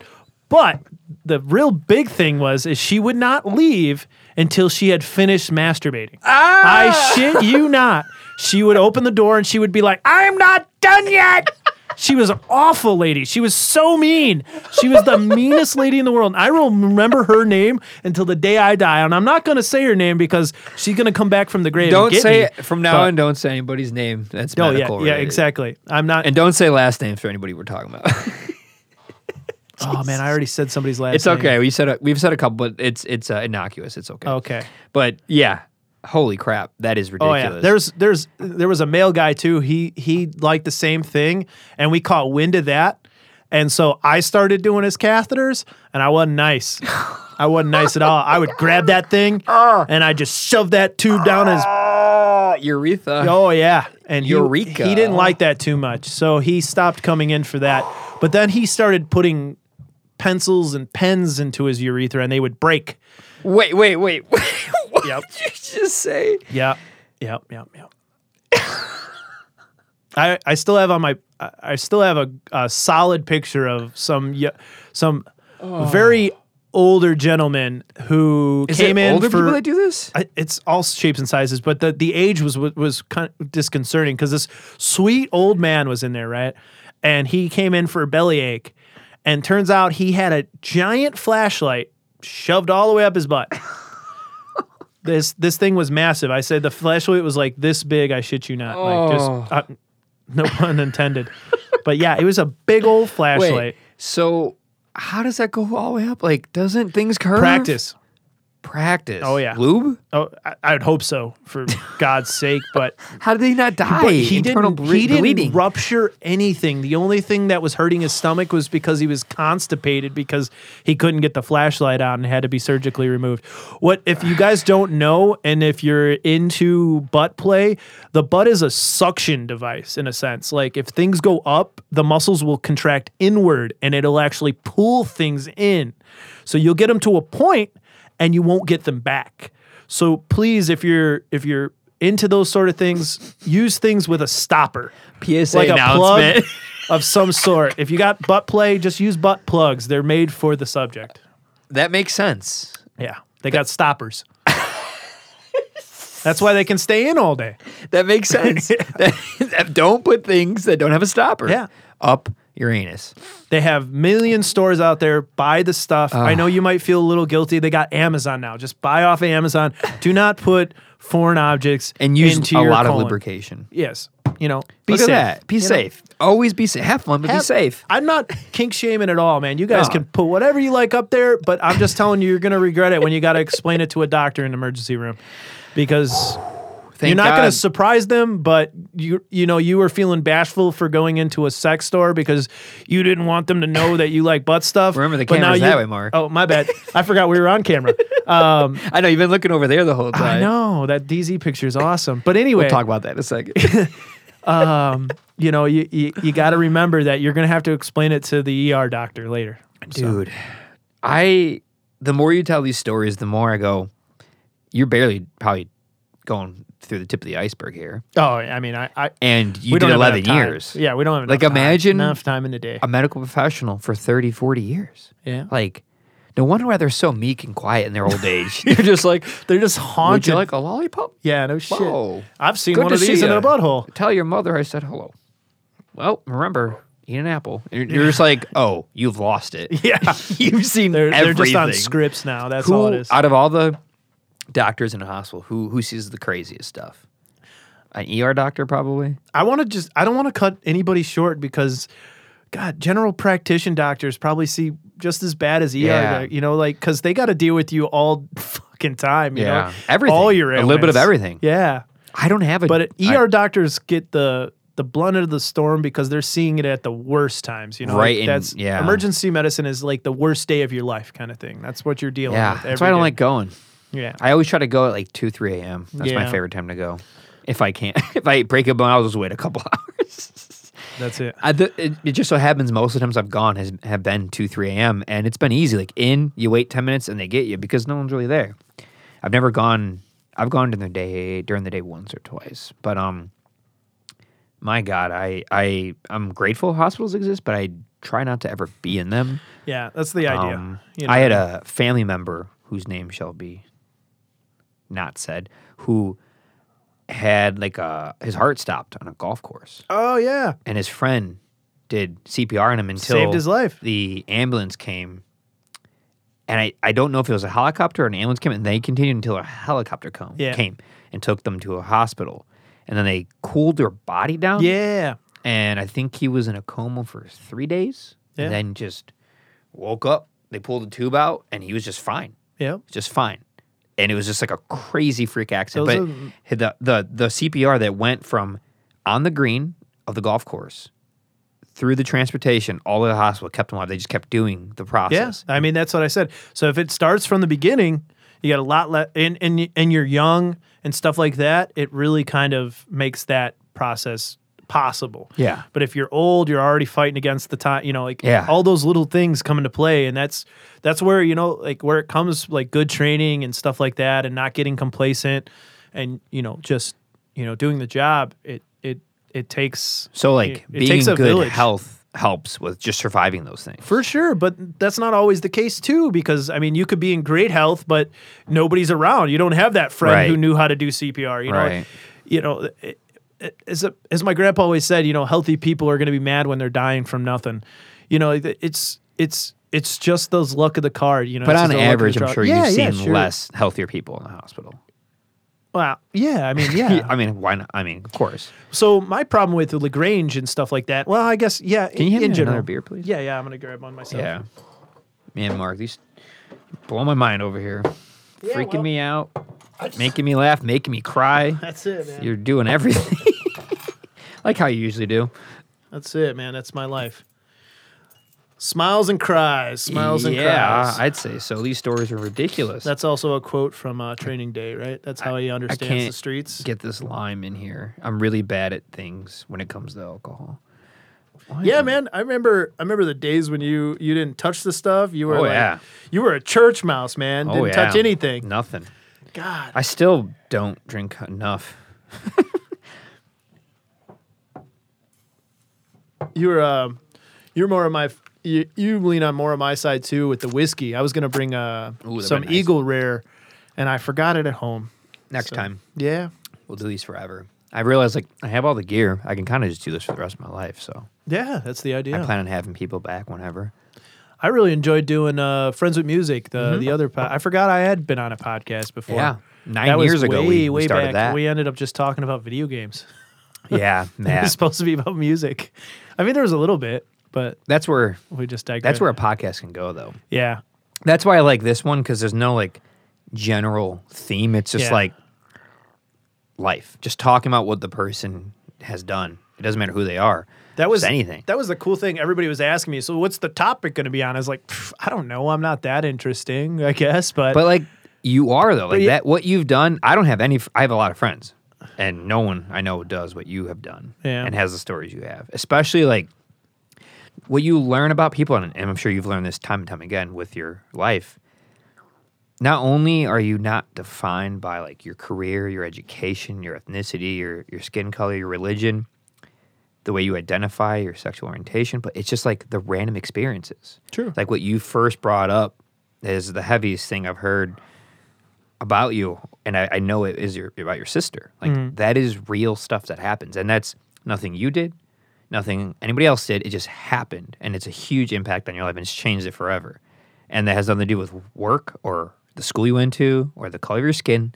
People pass away because of reasons and for no good reason across the spectrum of their whole life, from birth, stillborn, all the way to living to 120 yeah, and there's no rhyme or reason sometimes. And that is something that you experience. I haven't. Most people have not. I know very few people who have siblings that passed away, let alone at a young age. You know, so that's a whole nother that's a whole nother thing that makes you who you are. And whether you know it or not, has to play a role in your ability to communicate with people, to take on that type of profession for so long, to to be able to empathize with people in a way that most people can't. That's that's very important, and I, I think that's probably probably a part of it. You know, makes you who you are, and it, you'll never know because it's you've only lived this life. Exactly. That's all you know. Exactly. It's so normal it, to you. it- I always refer to it as like, you know, the the kid down the street, and you may be the kid down the street who had the pool, right? And you think to yourself, like, man, if I had a pool, I'd be in there all the time. But that kid down the street never wants to go in his pool because he's had it all his life. Mm-hmm. Yeah. It's the same concept. I mean, it's just like you just don't think about these things because they're they're they're just been your life. You mean you Mm-hmm. just do them. You just do them because this is what you do. And um, there was a I had a I had a plan to move on to something else on that, but I, I lost my train of thought. Um, well, what was I gonna say? Pooh. I try so hard not to interrupt people, and I feel like sometimes when I interrupt people, it's because they think all I care about is what I. But it's like you you like you hit a nail on something, and it's like, oh, I got I got something to say to that. I got it, and I'm just like, I gotta remember, I gotta remember, and then by the time we're done, it's just like, fuck, I forgot what we were gonna talk about. Um, While you're thinking about it, I can ask you a different question. Sure, why not? We'll just keep rolling through. Um, is there so we've been putting away these beers?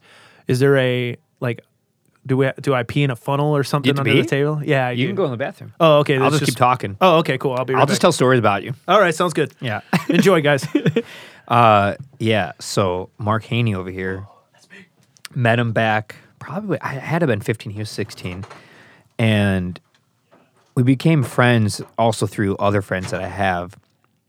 And he started coming around the house more, and pretty much when I started building the DZ, which is why I put that photo up here because he's one of the you know fundamental people in helping with that, especially back in like 2006 and seven when he started hanging out he would help with stuff. He'd bring wood, tools. He worked at Menards, so he'd help out with that type of stuff. And he was just always around, always offering, very kind. And he's been around for like every DZ Fest, helping set up for it, building stuff. Um, he was always the door person for, you know, nine years. He was the door person for DZ Fest and for the shows we've had here. So he's always been a crucial part in the uh, the growth of everything. So I'm very grateful for it. But yeah, he probably remembers that photo very well. And I guess I could talk about this photo while he's gone. So this photo is from July 2009. For those who could kind of see it on camera, it's a really beautiful f- picture of the DZ taken by a friend of mine, Ashley uh, Esposito. And she was a student at Columbia College, Chicago, and I think was doing a photography class in the summer, and used the DZ as uh, her, you know, her focal point of the project. and it's really beautiful because it was taken with a really great camera that did film photography or film photos. And it's a really nice photo. I mean, it's got to be a good 12 by 18. And it's just really nice, well printed, beautiful. It's probably the best it's ever looked. That's in the heyday. I mean, that's 12 years ago yeah. when everything was just nice and straight. It's before, I think, the very back room, before the side porch, before everything started falling apart. And that image of it is kind of how I see it in my mind. My- That's like how I, I remember it. Is like I have that. to disagree. The the I uh, I had taken hand in painting that top part portion of the DZ with the founding fathers, as I once called it, which was Wait, what do, you, what do you disagree with? uh, well, that this was its best view. Oh, I I, love no. The picture is fantastic. Oh, I see what you're saying. And I'm just saying the Okay. art on it was. I oh, so what you're saying is underneath where it says DZ, Correct. on- in There red, were- and there's white. yeah, there were There was four faces. Yeah. And kind of like um. It was Adam. Remember Adam, Adam. And Yeah. it was Chris, you, and then I think that was it. I was there's Jake, three. You, Eddie, Jake, you. No, I think there was just three, but they were There was four. heads. Were there four? There was four. I want to say there was four too, but I can't remember who else was there. That It had Jake. been Jake or Eddie or you. You're Who the only one that really kind of stood out because you got the, Well, you that the big ass hair, the curls. Yeah, and Chris looked really good. I remember that. And then Adam was just a fat face. Yeah, I remember that. So, Yeah, that brings me back. But she took a bunch of cool photos. I have a bunch. I have like 20 of them. But this one is like the centerpiece. And like I'm just glad that it's like a legitimate, well made and uh, crafted Oh yeah, photo. that was before the wraparound porch too. Everything, yeah. And it's really straight. But Which this, uh, I would like to say that was my idea. yeah, thank you for that one. I remember building that with my uh, broken wrist from the longboarding Yeah. accident. But this phone photo, I believe, was developed like in a professional darkroom at Columbia. So like, this is a legit color photo, The sun custom couldn't have been developed. any better. It's just like it looks perfect. like the heavens are like Yeah. raining upon the DZ. I wish I framed it sooner. I only framed that like seven months ago. I didn't so it's even just know been this sitting picture for twelve existed. years, and it's not. It's in decent shape, but I wish I I took care of it. But you know, life happens. So yeah, it's cool. It's cool, and we're taking it uh, down this summer, which is crazy. Sixteen years it'll have been up. It stimulated my uh my need. I've been talking about it for years to get a DZ tattoo, and now finally it's going to happen. You'll be able you'll have, be able to show it. Yeah. at the, at the takedown. You know, everybody be like, "What's that on your arm?" It's like, don't worry about it. I think you might be the sixth person, Yeah. which is crazy that six people have tattoos of it. Well- Something about it, you know. The one thing that I don't know if you touched base on, and I I wanted to say was uh, the DZ. I remember people being like, you know, I don't want to go around there because you know I don't know anybody there. But it was like this is the one place, and I know I'm probably speaking just like everybody else, but this is the one place that everybody just. It didn't matter who you were, what creed, what sexuality, what color, anything. It was just like you came over and you hung out. The only person that stood out was the guy that sit in the corner and didn't say anything to anybody else. You just come over and be yourself. There's been multiple occasions where people we met for the first day uh, somehow ended up naked by the end of it because we just we had that atmosphere. Wait, wait, wait. You have to specify that. That, that sounded terrible. I, I, I know, I know. So it wasn't some brothel here, but it was just young guys out there, Mostly just- guys. just Being goofy. being goofy. We played let's it. preface we, this. We played a game. We were all kids. yeah, and it was like all stupid. consensual. Yeah, we're being goofy. There was no older. Oh no, no! The lights go off Yeah. and people start acting goofy. Like as far You as like we're listening to music I'm just. So what I'm saying is like out of context is it's so hard to explain. for it. sure. so you know, like you know, depancings happened. Um, you know, when it rained at the DZ, you would nine times out of ten see a bunch of, you know, teenage boys running around the backyard, butt ass naked. I'm not naked in boxers. Uh, I'd, I'd be my boxer. I never got naked. there were at least one or two of them naked. Well, there's always one, and we know who they are, Yeah. and they shall go unnamed. But Yeah. that's because some people probably belong in a nudist colony and they don't want to admit it. True, and but it was all it was just so was what a I'm sa- joke. It was all more fun. where I'm going from is we'll get off the topic of naked. How about this? To put it into people's minds, it was very jackassy. Or Yeah, for sure. CKYE, as far as people just doing weird, goofy stuff for fun. Where- That's where I can get to it. Where I'm trying to get at is it, it was a place to where you could throw away all of your fears and all of your like self consciousness because everybody was equal at this place. It was just it was just a wholesome ass place. It was it was guarded from any of the the bigotry and the the hate that you see. There was there was only a few occurrences where there was a fight here, and it nine times out of ten was some random person who didn't belong at the DZ anyways. Just didn't have that energy, didn't have that vibe, and they came over and they corrupted it for a minute. But it never it never really kind of uh, penetrated our atmosphere. They stood out like a sore thumb in that aspect. You know, like so what I'm saying is is like bringing new people into the fold was never hard because everybody was super accepting. It was just a it was a wooden house full of artists in any art form that you had.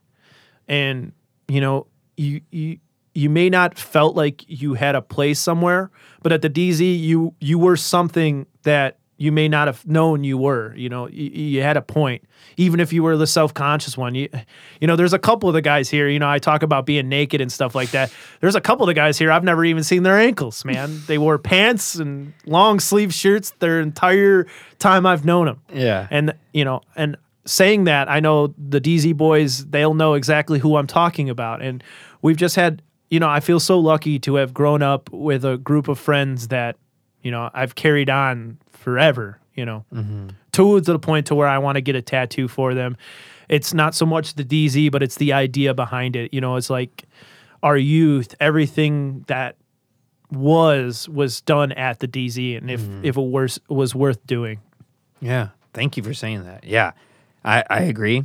And a few friends are just kind of like sad about it. Like, "Ah, I don't want to, like, why are we taking it down? And I'm like, it, I'm proud. Like, it is not gone. It's not dead. Like, this really fun clubhouse where it was full of creative people, people who were black sheeps, outcasts, weird, um, grew here. And there's art all over it. And the mu- there was never not music playing.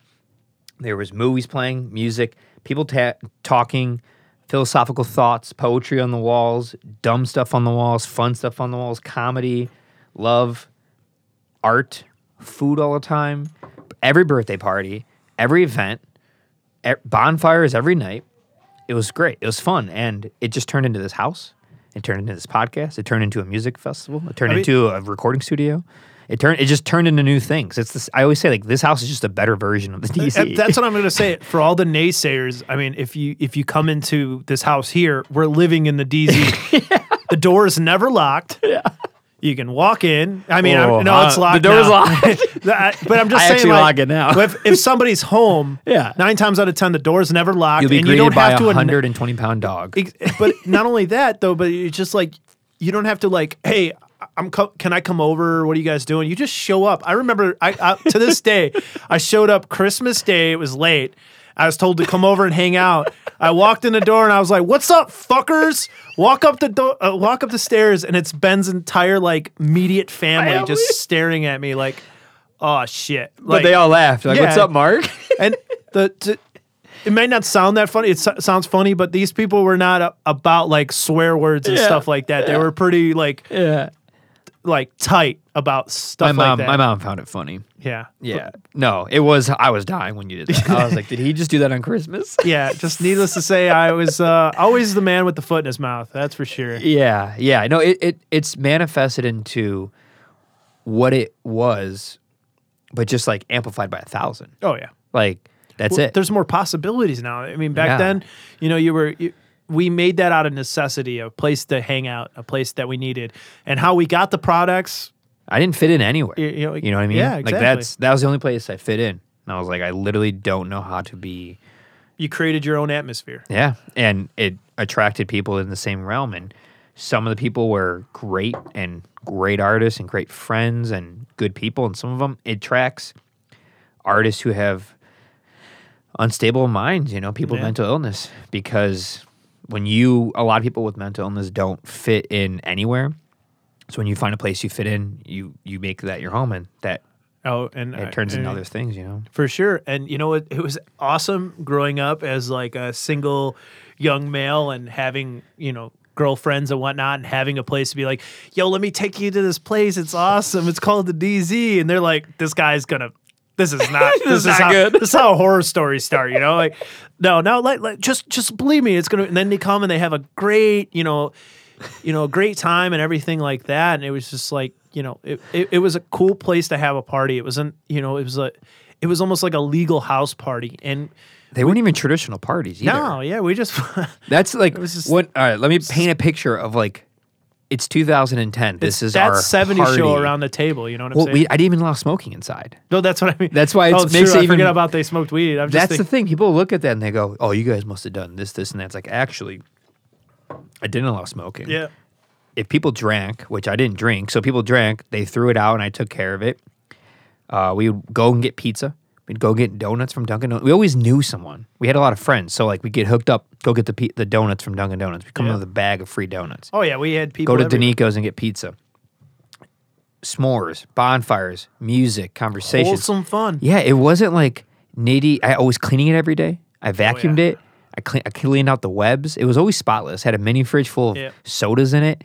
It was like the opposite of what you would actually do Yeah, in there. Ben was dad. I was the dad. You know, I was the, pretty the strict. best part of my experience at a DZ was making Ben yell. He'd just be yelling. I remember these Batman lights they used to have, and we would toss them down from the top bunk of the DZ, and me and Joe up there would be, and you'd hear Mark, Bear Joe, Jay, Jay. why? Why? I've been tortured. Nothing stops. Uh, it's been the fuck same. Ben, fuck Ben has been a statement just echoed through this entire house, this entire DZ. Fuck Ben is written probably like a thousand times in the DZ. Yeah, it is. I don't know why. I was just trying to help. Because fuck Ben. I, I, I gotta say it. I know. I know. It took That's me a because long. Ben is an evil anal man and never play a game with this man that he makes up. I remember that game that I didn't make we it played up. at Diana Mendez's house. Oh, God damn, I'm using last names again. Uh, we played at Diana's house. I just have always called you just certain people you just use their full name like Jake right. and all them. it's not a negative way. It's all good. Um, but we were playing at her house, and he's trying to teach us this game, and he just keeps fucking winning. And it's like this is Ben always wins. That they was the literally game. called the game "Ben Always Wins." Yeah. Even though I ex- what I'll never play that fucking game again What happened with that game is what happens with all games. because it Ben half-assed ch- teaching. I would show the game, but you guys would be yapping the whole time, so you wouldn't actually learn the rules. So when one person knows the rules, But and the Ben. other three don't, who do you think's gonna keep winning? The person who knows the rules. That's all that happened. I, all I'm gonna say is, but not Ben. That's all it is, man. yeah, we had we had some good times back there. Amazing. It was ridiculous. I can't wait to. uh Tear it down. No, I mean I don't. I wish it still looked like that. If it looked like that, I man. would not tear it down. it, but it looks it's like just oh man, it, Ever it- since it, I it is the definite definition of our youth, man. Yeah. It is just just it's gone. just it's in the past, dilapidated as hell. It's sinking. It's as it should be though. It like probably has some like just mold that would Oh. choke out somebody who has asthma. it's not good in there. it it's sketchy. just bad. There's bad. there's some things going on. Fungus, fungus, among us. I'll tell you that. some creatures have been mating. In Oh, there. yeah, lots of There's probably been a soup kitchen or two in there from the hobos. It's- who knows. It's uh but there was a there was a time. There was a good ten years. We hung out there from 2005 to 15. Yeah. In 2015, I I just- I started. You know, everyone moved into the home, so in the house. so Trying to remember the last day that I was in there. was it New Year's Eve 2014 to 15? Mm, it could have been. That was the last party we had there. It had to be then. That was a I have a fireplace Yeah. in there that I built out Yeah, of brick. So we'd have gatherings, events. I you know I How say we all didn't die of carbon monoxide poisoning is a blessing. well, we had a good say. exhaust out of that coming out of there. Um, it- everything that was made in this house was made by people who, you know, like we we didn't have like a contractor come in and build this. I'm not a thing. professional. Exactly. I just winged it. Well, we can tell you're not a professional, but yeah, I was I was 15. What do you want from me? like, the cabin behind the DZ though. That's a Way that's a work of art, that's way better. and I I'm so glad to have had a yeah, hand in you helped with the that. shingles. Yeah, That one's way better. Way better. I love that place. Um, you know, I, I just love it because the DZ's filled with artwork and was, still is. And I just, I've always been that way. Like the basement is, and now this whole house is, this room is. Like, it's just everywhere. And it's from friends, acquaintances, and people who are inspired to like bring that stuff. Even this photo is from someone who was inspired to use it as a school project. And they made this this this photo is from a series that they used to make for a final project for a class at Columbia. And you know, that's been the case for a lot of people. People have used the DZ for speeches for, you know, college courses and essays and art projects. there's been documentaries and everything like that. a lot of stuff. I just which wanna we're say- making one for I, when we I take it would down. I would love for anybody who's listening to this, and I really appreciate you listening to my banter. Um, I would love you to put that in the comments that when you got if it was your first time to the DZ and you were like, "Fuck that place," because I've never met anybody with a negative, like any sort of a negative anything when they came from here. I mean, Yeah. even at the intimate shows, even if I had to turn you away because you're a cheap bastard and didn't want to pay your ten dollars. You know, it's so funny, like being the doorman and you know, like I, it was it was a staple because like people just knew who I was, even if I knew you for years. You, know, you like, shake your hand as soon as you walked up, ten bucks. Yeah. It would it didn't matter who the fuck you were, it doesn't matter. Ten dollars. All right. Once the ten's in my hand, oh, what's up, man? How are you? It's like, no, man, money first. And then like I would love to get into arguments with like the older crowd, like, well, why am I paying ten dollars for this? I was like, please, please give me any kind of like atmosphere that you can go and have music, food, art, all of that, and not pay a dime for it. Yeah. Pure Please, entertainment. Please just explain that to me. And if you don't like it, go sit on the fucking street and listen for free. That's where the no doubt the no money sits, all right? Go pull up a lawn chair, sit right on the street because you know what? That's public property. Go the fuck ahead, man. He's like, well, technically it said donations. It's a referred donation, you prick. It's because we can't charge you. Yeah. Well, I'll Like, say What one. do you think this happens for free? I appreciate that, and yeah, you helped a lot because Because nobody else at the DZ had balls no, to say no. no, to nobody would have the balls to do that, and you helped. What you did is you didn't necessarily help me. You helped the bands because I gave all that money to the bands.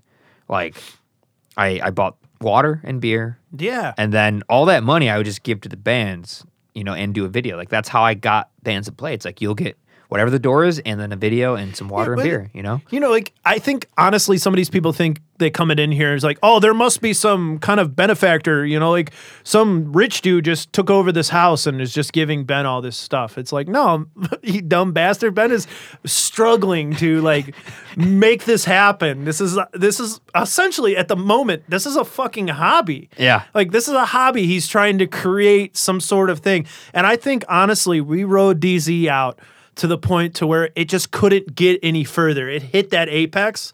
I mean, I know y- you may say uh, I I feel like personally like w- where do you go from here besides taking it to making it like an actual like legitimate getting sponsorships and stuff like that You- we Mm-hmm. Well, turned you're, a you're hitting the nail on backyard- the head. So we turned a backyard into a, a place where I think the one time I counted it was like 50 over 1500 people in a backyard in Hickory Hills.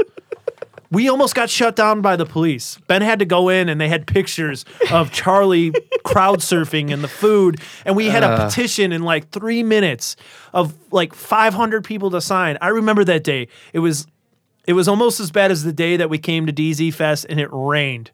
And all of our hard work with all the tarps was just ripped apart.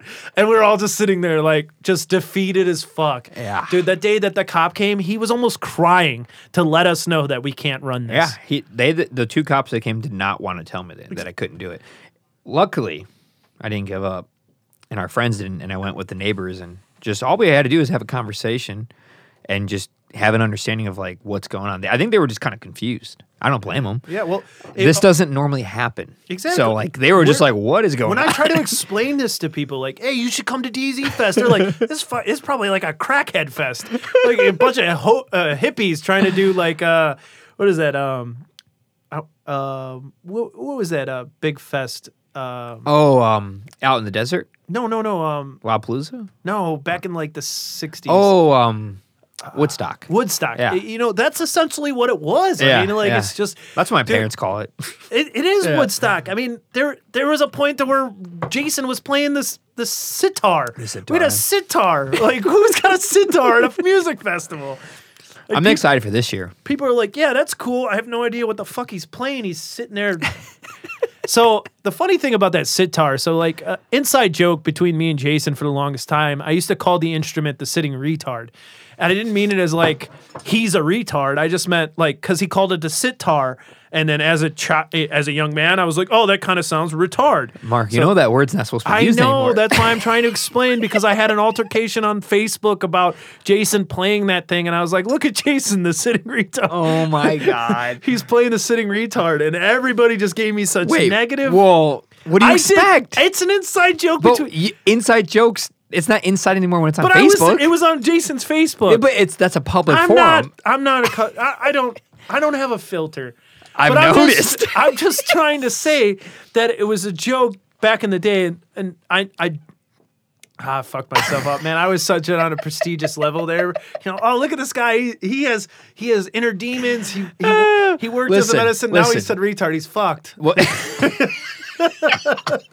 oh my god! All right. I won't say the word anymore. What you do now is you you're you're on a good path by saying I won't say anymore, and you you acknowledge that It wasn't. It, it wasn't a thing that I said in a demeanor that would be considered. It was just a play on words. That's all it was. I know.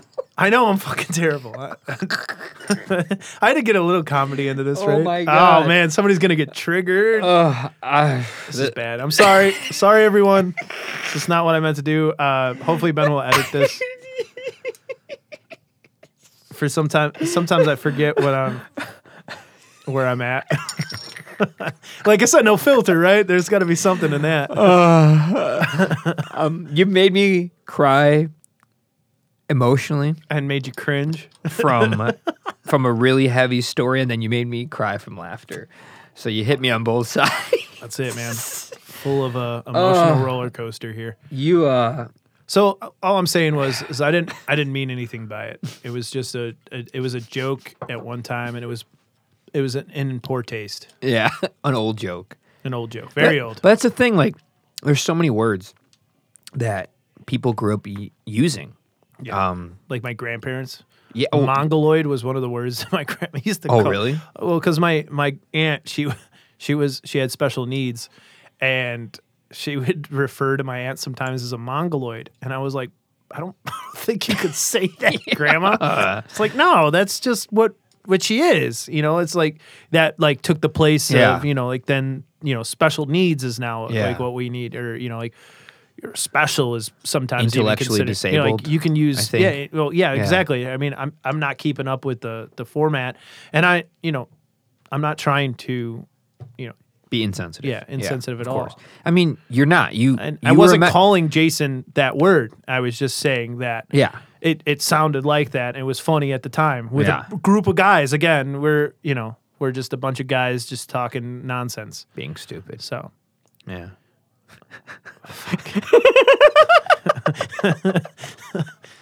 god damn it Where are we? Well, I think I think where we are is um many beer, is many beers in. yeah that's my problem Whew. we've been cruising on this one huh Yeah. what time do we start Like two hours and fifteen minutes ago. How long do you usually push this thing on? When I do don't- you, it just depends. When do you drop? The, when do you get the? f- I've- when does somebody come in here with a hook and drag me the fuck out of here? I've done an hour and I've done four hours. So like we can go out with the R word. you know oh, what I'm saying? I I do between one and four hours. Oh, one, one, one and four. You have a peel here for four hours? I've had two or three at four. Hot damn. Yeah. You know, my problem with this podcast is I love listening to it, but it usually is in a car ride, and I haven't been on a four-hour car ride in a little while, and that's We could break up in sections. You know, Larry, Larry's podcast killed me, man. it killed me. John Tills was awesome, and then the two other ladies, I can't remember their names, but Jen Kressel. yeah, Jen Kressel was great. metal oh worker. yeah, yeah, Yeah. They were man, I was killing it. It was it was great listens, and uh, I think it's something that's needed. The one-on-one podcasts are a lot better than the multi. Now, now, granted, when you're sitting around a table and there's a bunch of people there, it's fun for the people that are involved. But sometimes when you're listening, you're just It's too like, much. get to the goddamn topic. Yeah, it's too much. I'm a big fan of one on one. Two is max, but one on one is my favorite. Because when you guys were talking about it, weren't you talking about like um, doing like you, Dill, and somebody else? Yeah, yeah, yeah. We were gonna we tried that once.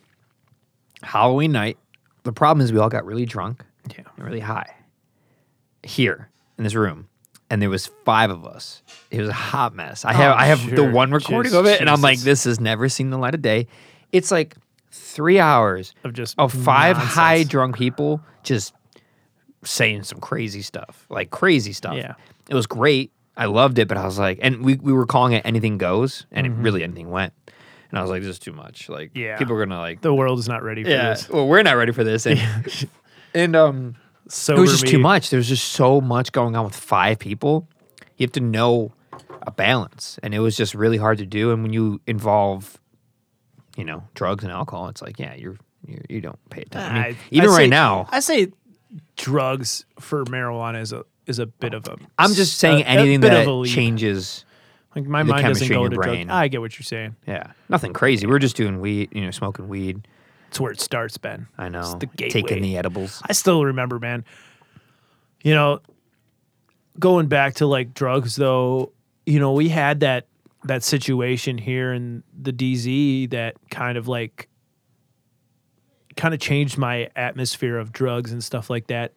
Had watched a situation unfold right in front of our eyes and that kind of really I, I I would go into context. I mean, I would go more deep into what I'm saying, but it it, it, would it would draw attention to somebody that I'm I'm not trying to do that. I'm just saying that there there had been life changing moments in the DZ is where I'm getting at mm-hmm. that you know, it started with just that, just like like I'm saying, the gateway. You know, like mm-hmm. oh, you know, here, do this, you know, sell this, and you'll make some money, and then it turned into, you know, no longer having that, you know, a certain person in your life, and it's pretty, it's pretty insane that those situ- situations happen, and you know, um, if you don't pay attention to those those situations in your life and you let those go by, um, you don't learn what you need to learn.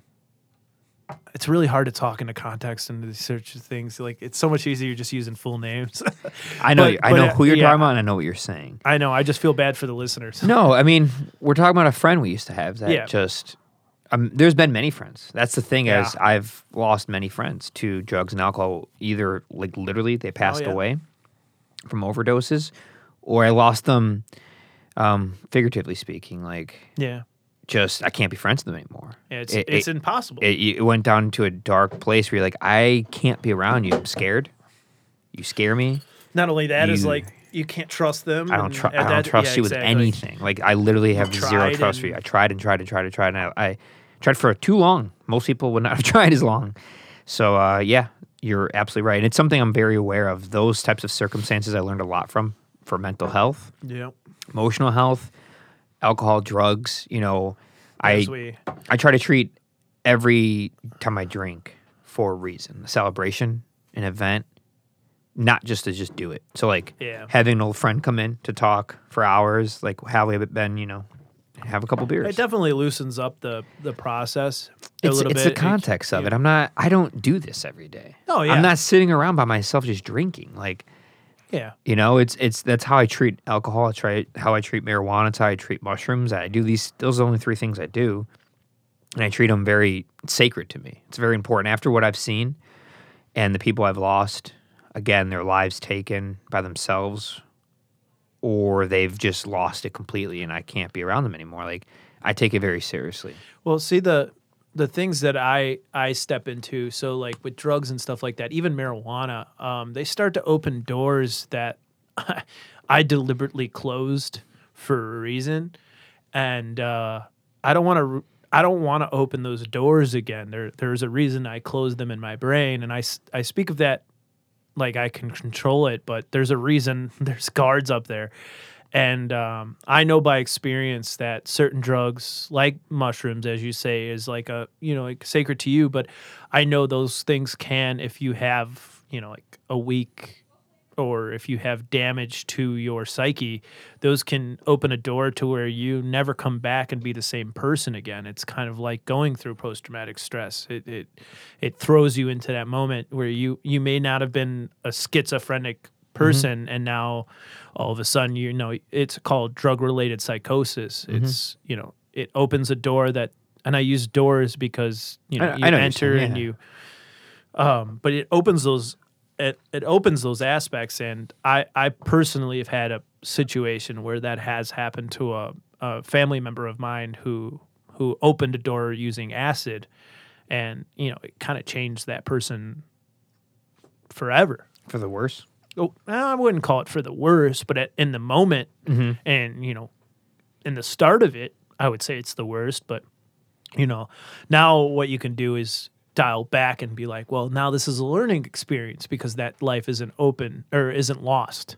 You know, like with life, if say he died to it, that's it. You know that that that could be the worst. But with life, there's possibilities, and with life, there's more to come. You know what I'm saying? So it, the the story isn't done. The mm-hmm. story isn't written. You know, the next chapter can easily change, and that's that's something to look forward to. You know, at least at some point they saw their situation, they stopped their situation and moved on. But I'm not saying that all drugs are bad. I mean, there's I think what I'm going to do is when I turn like 80, 90 years old, I'm just going to jump on the jump on the, the train and do all the psychedelics I can cuz why the fuck not, you know. Yeah, you haven't tried any. No, I've never done any of those. I've never done anything mind altering besides marijuana a couple of times. Okay. Um, I just marijuana fucks with my anxiety Yeah. similar to like um, for myself uh, i'm i have a really sensitivity to uh, a strong sensitivity to caffeine so i don't consume caffeine at all Uh, marijuana is the same thing. It just it just So- fucks with my brain. No mushrooms, no acid. No, nothing like that. I'm saving that for the old elderly man. I think just, you'd love mushrooms. just cruise out. They're a fun one. They are uh, my favorite thing to do in the world as far as drugs. I can imagine. And I mean, No, that, I that only didn't happen until I was 28. Yeah, I know. You Yeah. like I said, you were Very late. But I'm glad though. I'm so grateful that it's something I started trying later after I experienced enough. My brain developed, my body developed. I know who I was. watching you grow up, Ben. It's been an honor, man. Because I've uh, I've been the the oldest one in the DZ. I think pretty much. I don't think there's you, anybody Jake, older. Eddie. Well, I, I'm Oh, older, than older. older. Oh, I Yeah, thought you meant, like, hanging out the longest. I'm Oldest. the Yeah. oldest Yeah.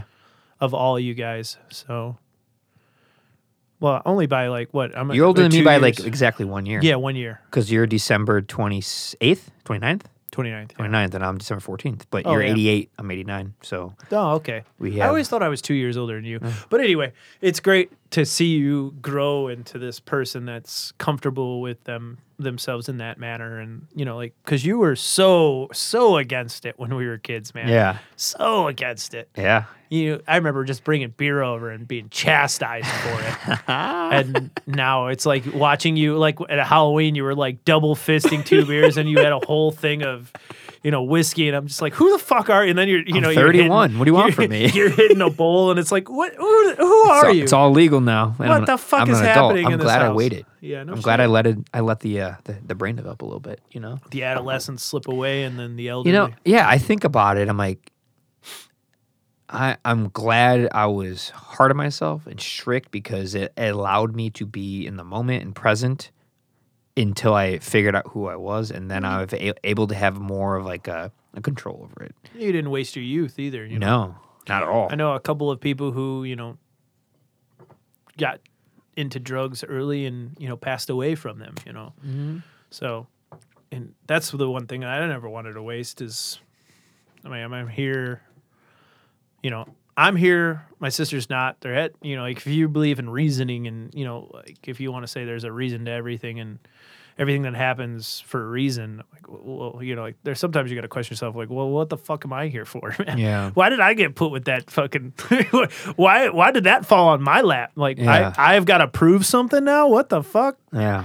And so that's why I've never really wasted, you know, my time with drugs and stuff like that. I- Yeah. I, mean, uh, I have no problem with it. I have nothing to say against it, and it's whatever to It's me. moderation. Do, do you, man? Be be. Keep yourself accountable in moderation. Know what you're doing. You know, know, it's not for everybody. check yourself. That's Check all. yourself.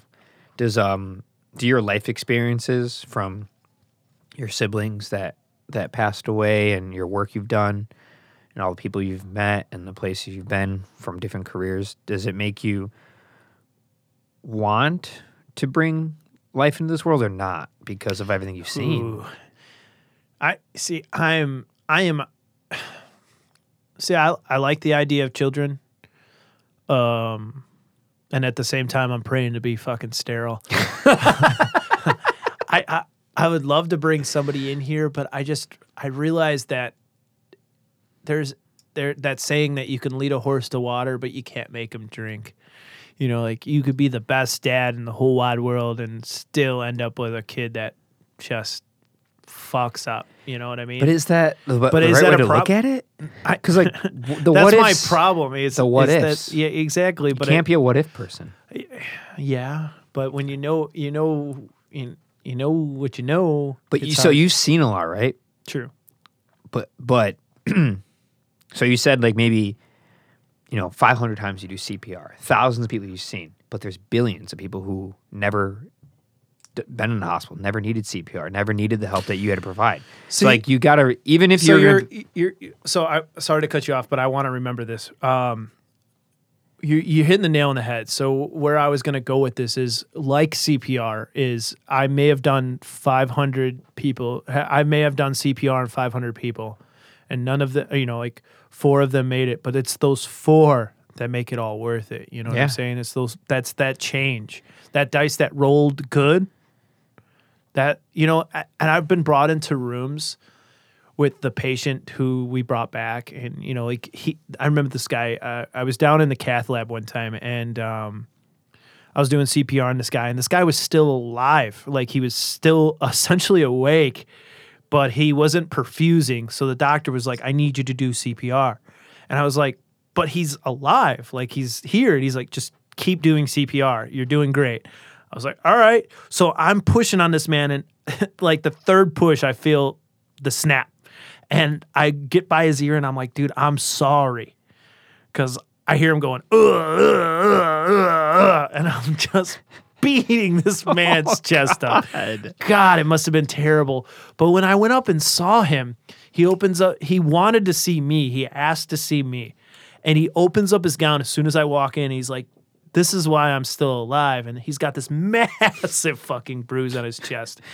And, um, you know, like in that moment, I couldn't, the only thing I could think of was, and I go back to movie quotes all the time, but uh, I don't know if anybody's seen uh, Saving Private Ryan, where Tom Hanks whispers into uh, Matt Damon's ear when he's asking, you know, like, why'd you do it? Or what should I do? How did I earn this? And he said, you know, earn it. That was the that was the thing he told him, and he was at the grave, and he told his wife, he's like, was I a good man? And you know, that's what I told that guy. I don't mean to sound like ridiculous, but in that moment, I was just like, in my head, I, I was doing my job. You know what I mean? That was what I was there for. And he's asking me, like, you know, all these kind of questions, like basing me off as a hero. And I'm, in my mind, I'm not a hero. I was, you know, I'm being paid to do this. This is where I'm at. You know, it, it'd be one thing if I ran off the street and, jumped on this dude's chest and then walked away without any kind of thing. But I was there because you know, I was getting paid. And that's the hardest thing to think about is like people talk about heroes and in those people's minds we're not heroes. I mean, we just we just happen to be there on the day. But I think if I could just instill in somebody to just kind of create positivity from a negative aspect and with that statement I'll go into another movie quote where uh in Fight Club where uh, Robert K. Hessel's on his knees and um, Brad Pitt's got the gun to his head and he goes, you know, he goes, uh, "What were you going to be when you went when you went to college?" He was like, "A veterinarian." And he goes, "Well, what happened?" He's like, "You know, I didn't have enough time or whatever excuse he gave." And he says, "Well, if you don't, if you aren't on your way to becoming a veterinarian in the next month, I'm going to come over. I have your address. I'm going to come in and I'm going to kill you." And so as he lets Robert K. Hessel run off into the desert, um, Edward Norton's like, dude, what the fuck? What did you do that for? And he's like, tomorrow is going to be the greatest day of Robert K. Hessel's life because he's alive. And that's what I wanted to instill in this man is like, don't look at me as some kind of a savior or some kind of a martyr or some kind of like that. I want you to focus on you. Like, you need to earn this. I was just I was just a pawn. I was just there. I was I was just there as a, a tool, as a wrench would be to tighten a knot. But what you need to focus on is you, you know, like why were you the one besides all the other people who have died in my arms as pushing on their chest? Why were you the one that got this opportunity to go on from here? And how are you going to change the moments that transcend from, you know, go forward from this? And that's what I lived every time that I saw somebody make it. I just wanted to instill in them that this is this is not, you know, this isn't a miracle. This is a, you know, this is an opportunity. Use it, earn it. So that's all I got to say. But yeah, that's that's the that's the that's the thing. I I, I went on with that one. No, man. that's I, good. I, I- channeled that one. That one felt good. No, that was good.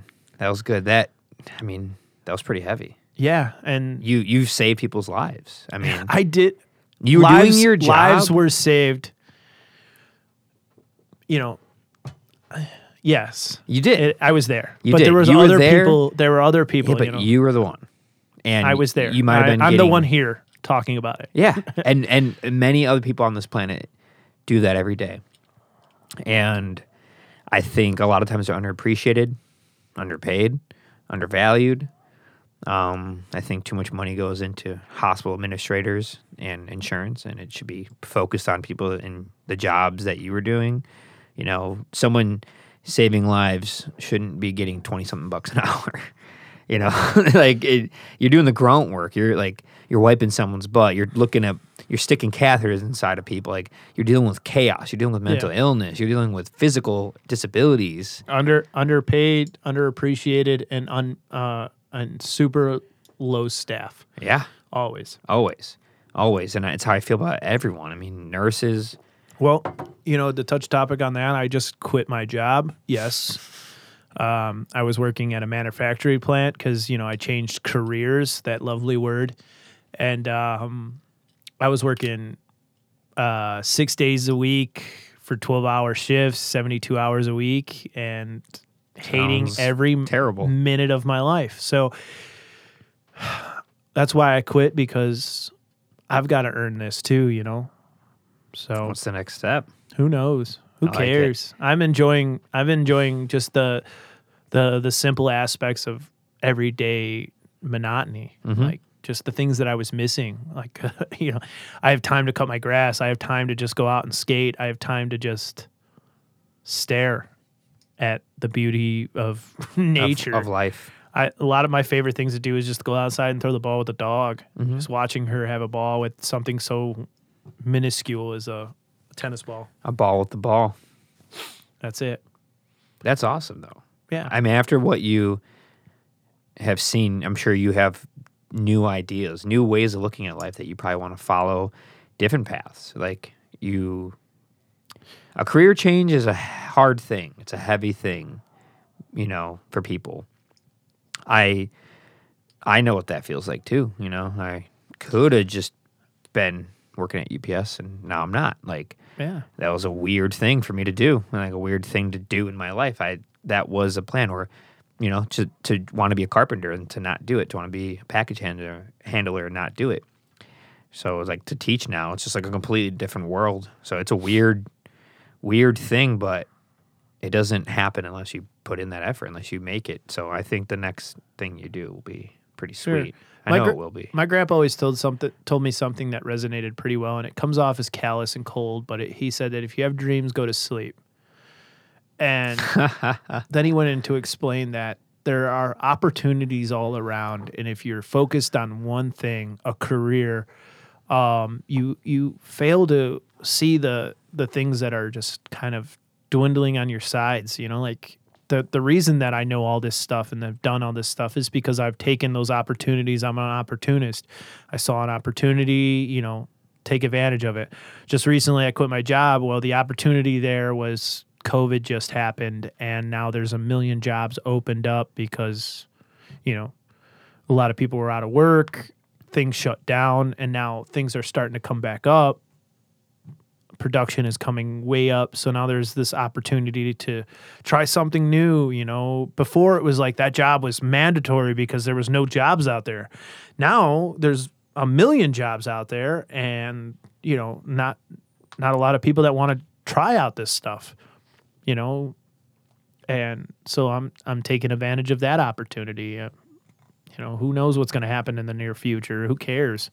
Money money is fleeting. Money comes, money goes, but time time does not. Time is just going, and it's going at an extremely fa- fast rate. Do you think scares the- the life out of me? Do you think the life you've lived and the work you've had has given you that perspective about time, life, money? I would like to say yeah. I mean, in in my own point of view, I would say, you know, the thing that so I've worked around emergency medicine, right? So I've I've been in a room with somebody who's dying. I've also done crime scene cleanup, so I know what happens after you die. And That then one still gets my family own funeral homes and I understand the concept of what happens when what goes on in a funeral home. So I know the full spectrum of the end of life, right? I know and then also I've been in a room where a child has been given birth. So there's the start of life. Mm-hmm. And then of course I've lived to 32 now and so now I understand what it felt like to grow growing old and now stepping into you know a mature, a mature mindset and i can feel myself getting older every day and it's just i've seen the whole picture and so that in its own self gives it gives life kind of like a it's almost like comedic you know like you talk about careers and yeah, I've done this for 35 years and I'm going to retire, but then, you know, you, you, you die tomorrow. And that 35 years of all that time you've worked in that anticipation of retirement was for shit because now you're dead and all that money that you've been saving up just goes to God forbid you didn't make a family because you were betting on retirement and now all that money goes to the government, you know, your sworn enemy, or it just goes to nothing. It goes Yeah. to paying for all the nonsense, you know? Mhm. So, Does it make you want to have kids then, so you could leave something to them? well, sure. I mean, like I said, uh, we didn't really, t- that's what we were on. Yeah, we kind of skipped that yeah, one. yeah. So I have no. So the biggest thing that comes. That's where we were going to. Yes, finally we touched base back to where my connect the thought. So what I was getting to with all of that uh, earn it thing was, I really believe, especially the the life that we're living right now with all the controversy controversy in politics and stuff like that is the only thing that we can do at the age that we are me and you and ben me me you and everybody else that's in their 30s um, is to raise good humans. I mean to to instill in them the the thought processes that we carry and the learning experiences that we have had to have them grow up and in in theory the only way we live forever is through our kids and our children's children because they pass on what we've taught them in theory and go on forever um, so if we can just keep that going then we have a chance to change the world. Unfortunately, where we're at at 30, I don't really see the world changing for us and anything that we do physically in the moment. I could be argued, but just my point of view, um, I think really where it's going to come from is our is the youth. I mean, youth is the future.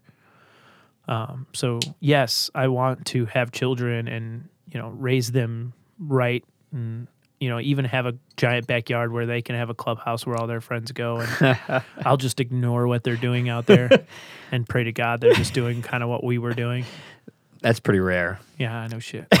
After meeting a lot of people, you'll, yeah, And all their ideas of what they would have done with the house behind. yeah, Fuck. yeah. Although the name of DZ is, uh, if anybody doesn't know this, it's Dome Zone. It's not dome. zone. That's what everyone's called it.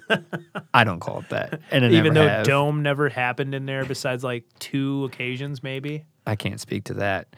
I know that I was. Uh, I've never uh, received or had any sort of sexual contact in that place neither have I. ever. I just slept there a lot. Usually it's just random people that show up. Yeah, it was never people who did like any type of fooling around in there was it was never really us. It was like Yeah. random people And per usual. They didn't get the vibe. you.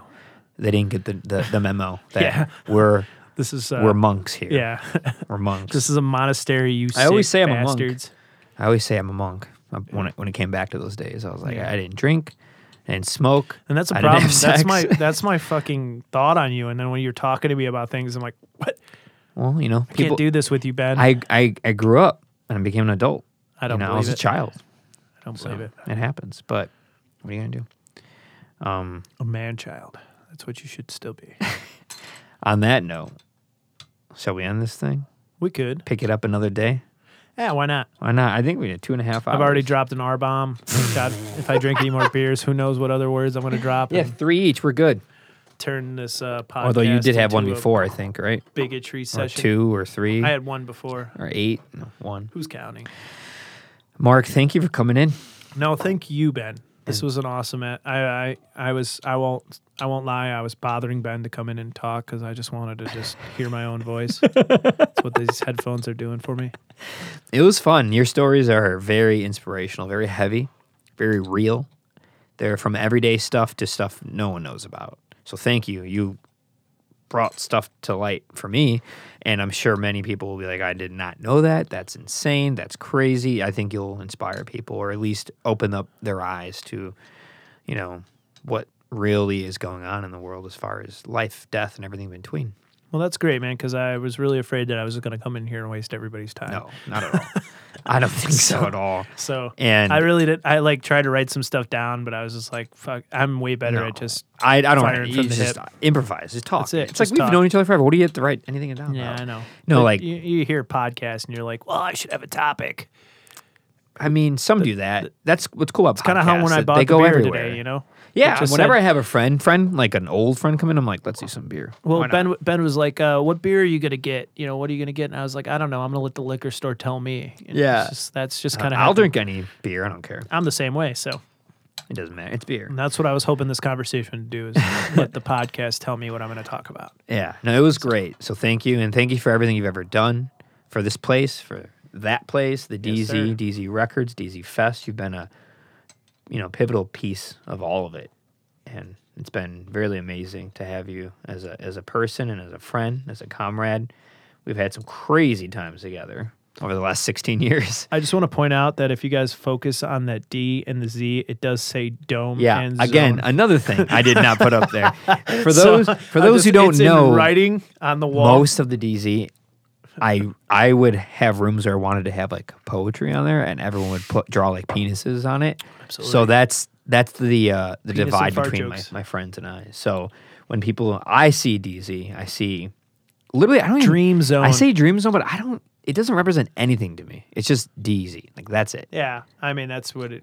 uh, Like I, essentially- I I do enjoy like the annoying ongoing joke of just like Dome Zone. Like I've never called it that ever. yeah, it's always been DZ. It's always been other people that call it. I'm like, I don't call it that. It's not. So yeah. But anyway, thank you for everything. Absolutely. Thank you for And having was, me. Yeah, it was great to have you. And uh, I thank everybody who actually listens to this. All All right. Well, Cool beans. love you, Mark. Love you too, Ben. Later, you guys. Later, guys. I keep forgetting the cameras.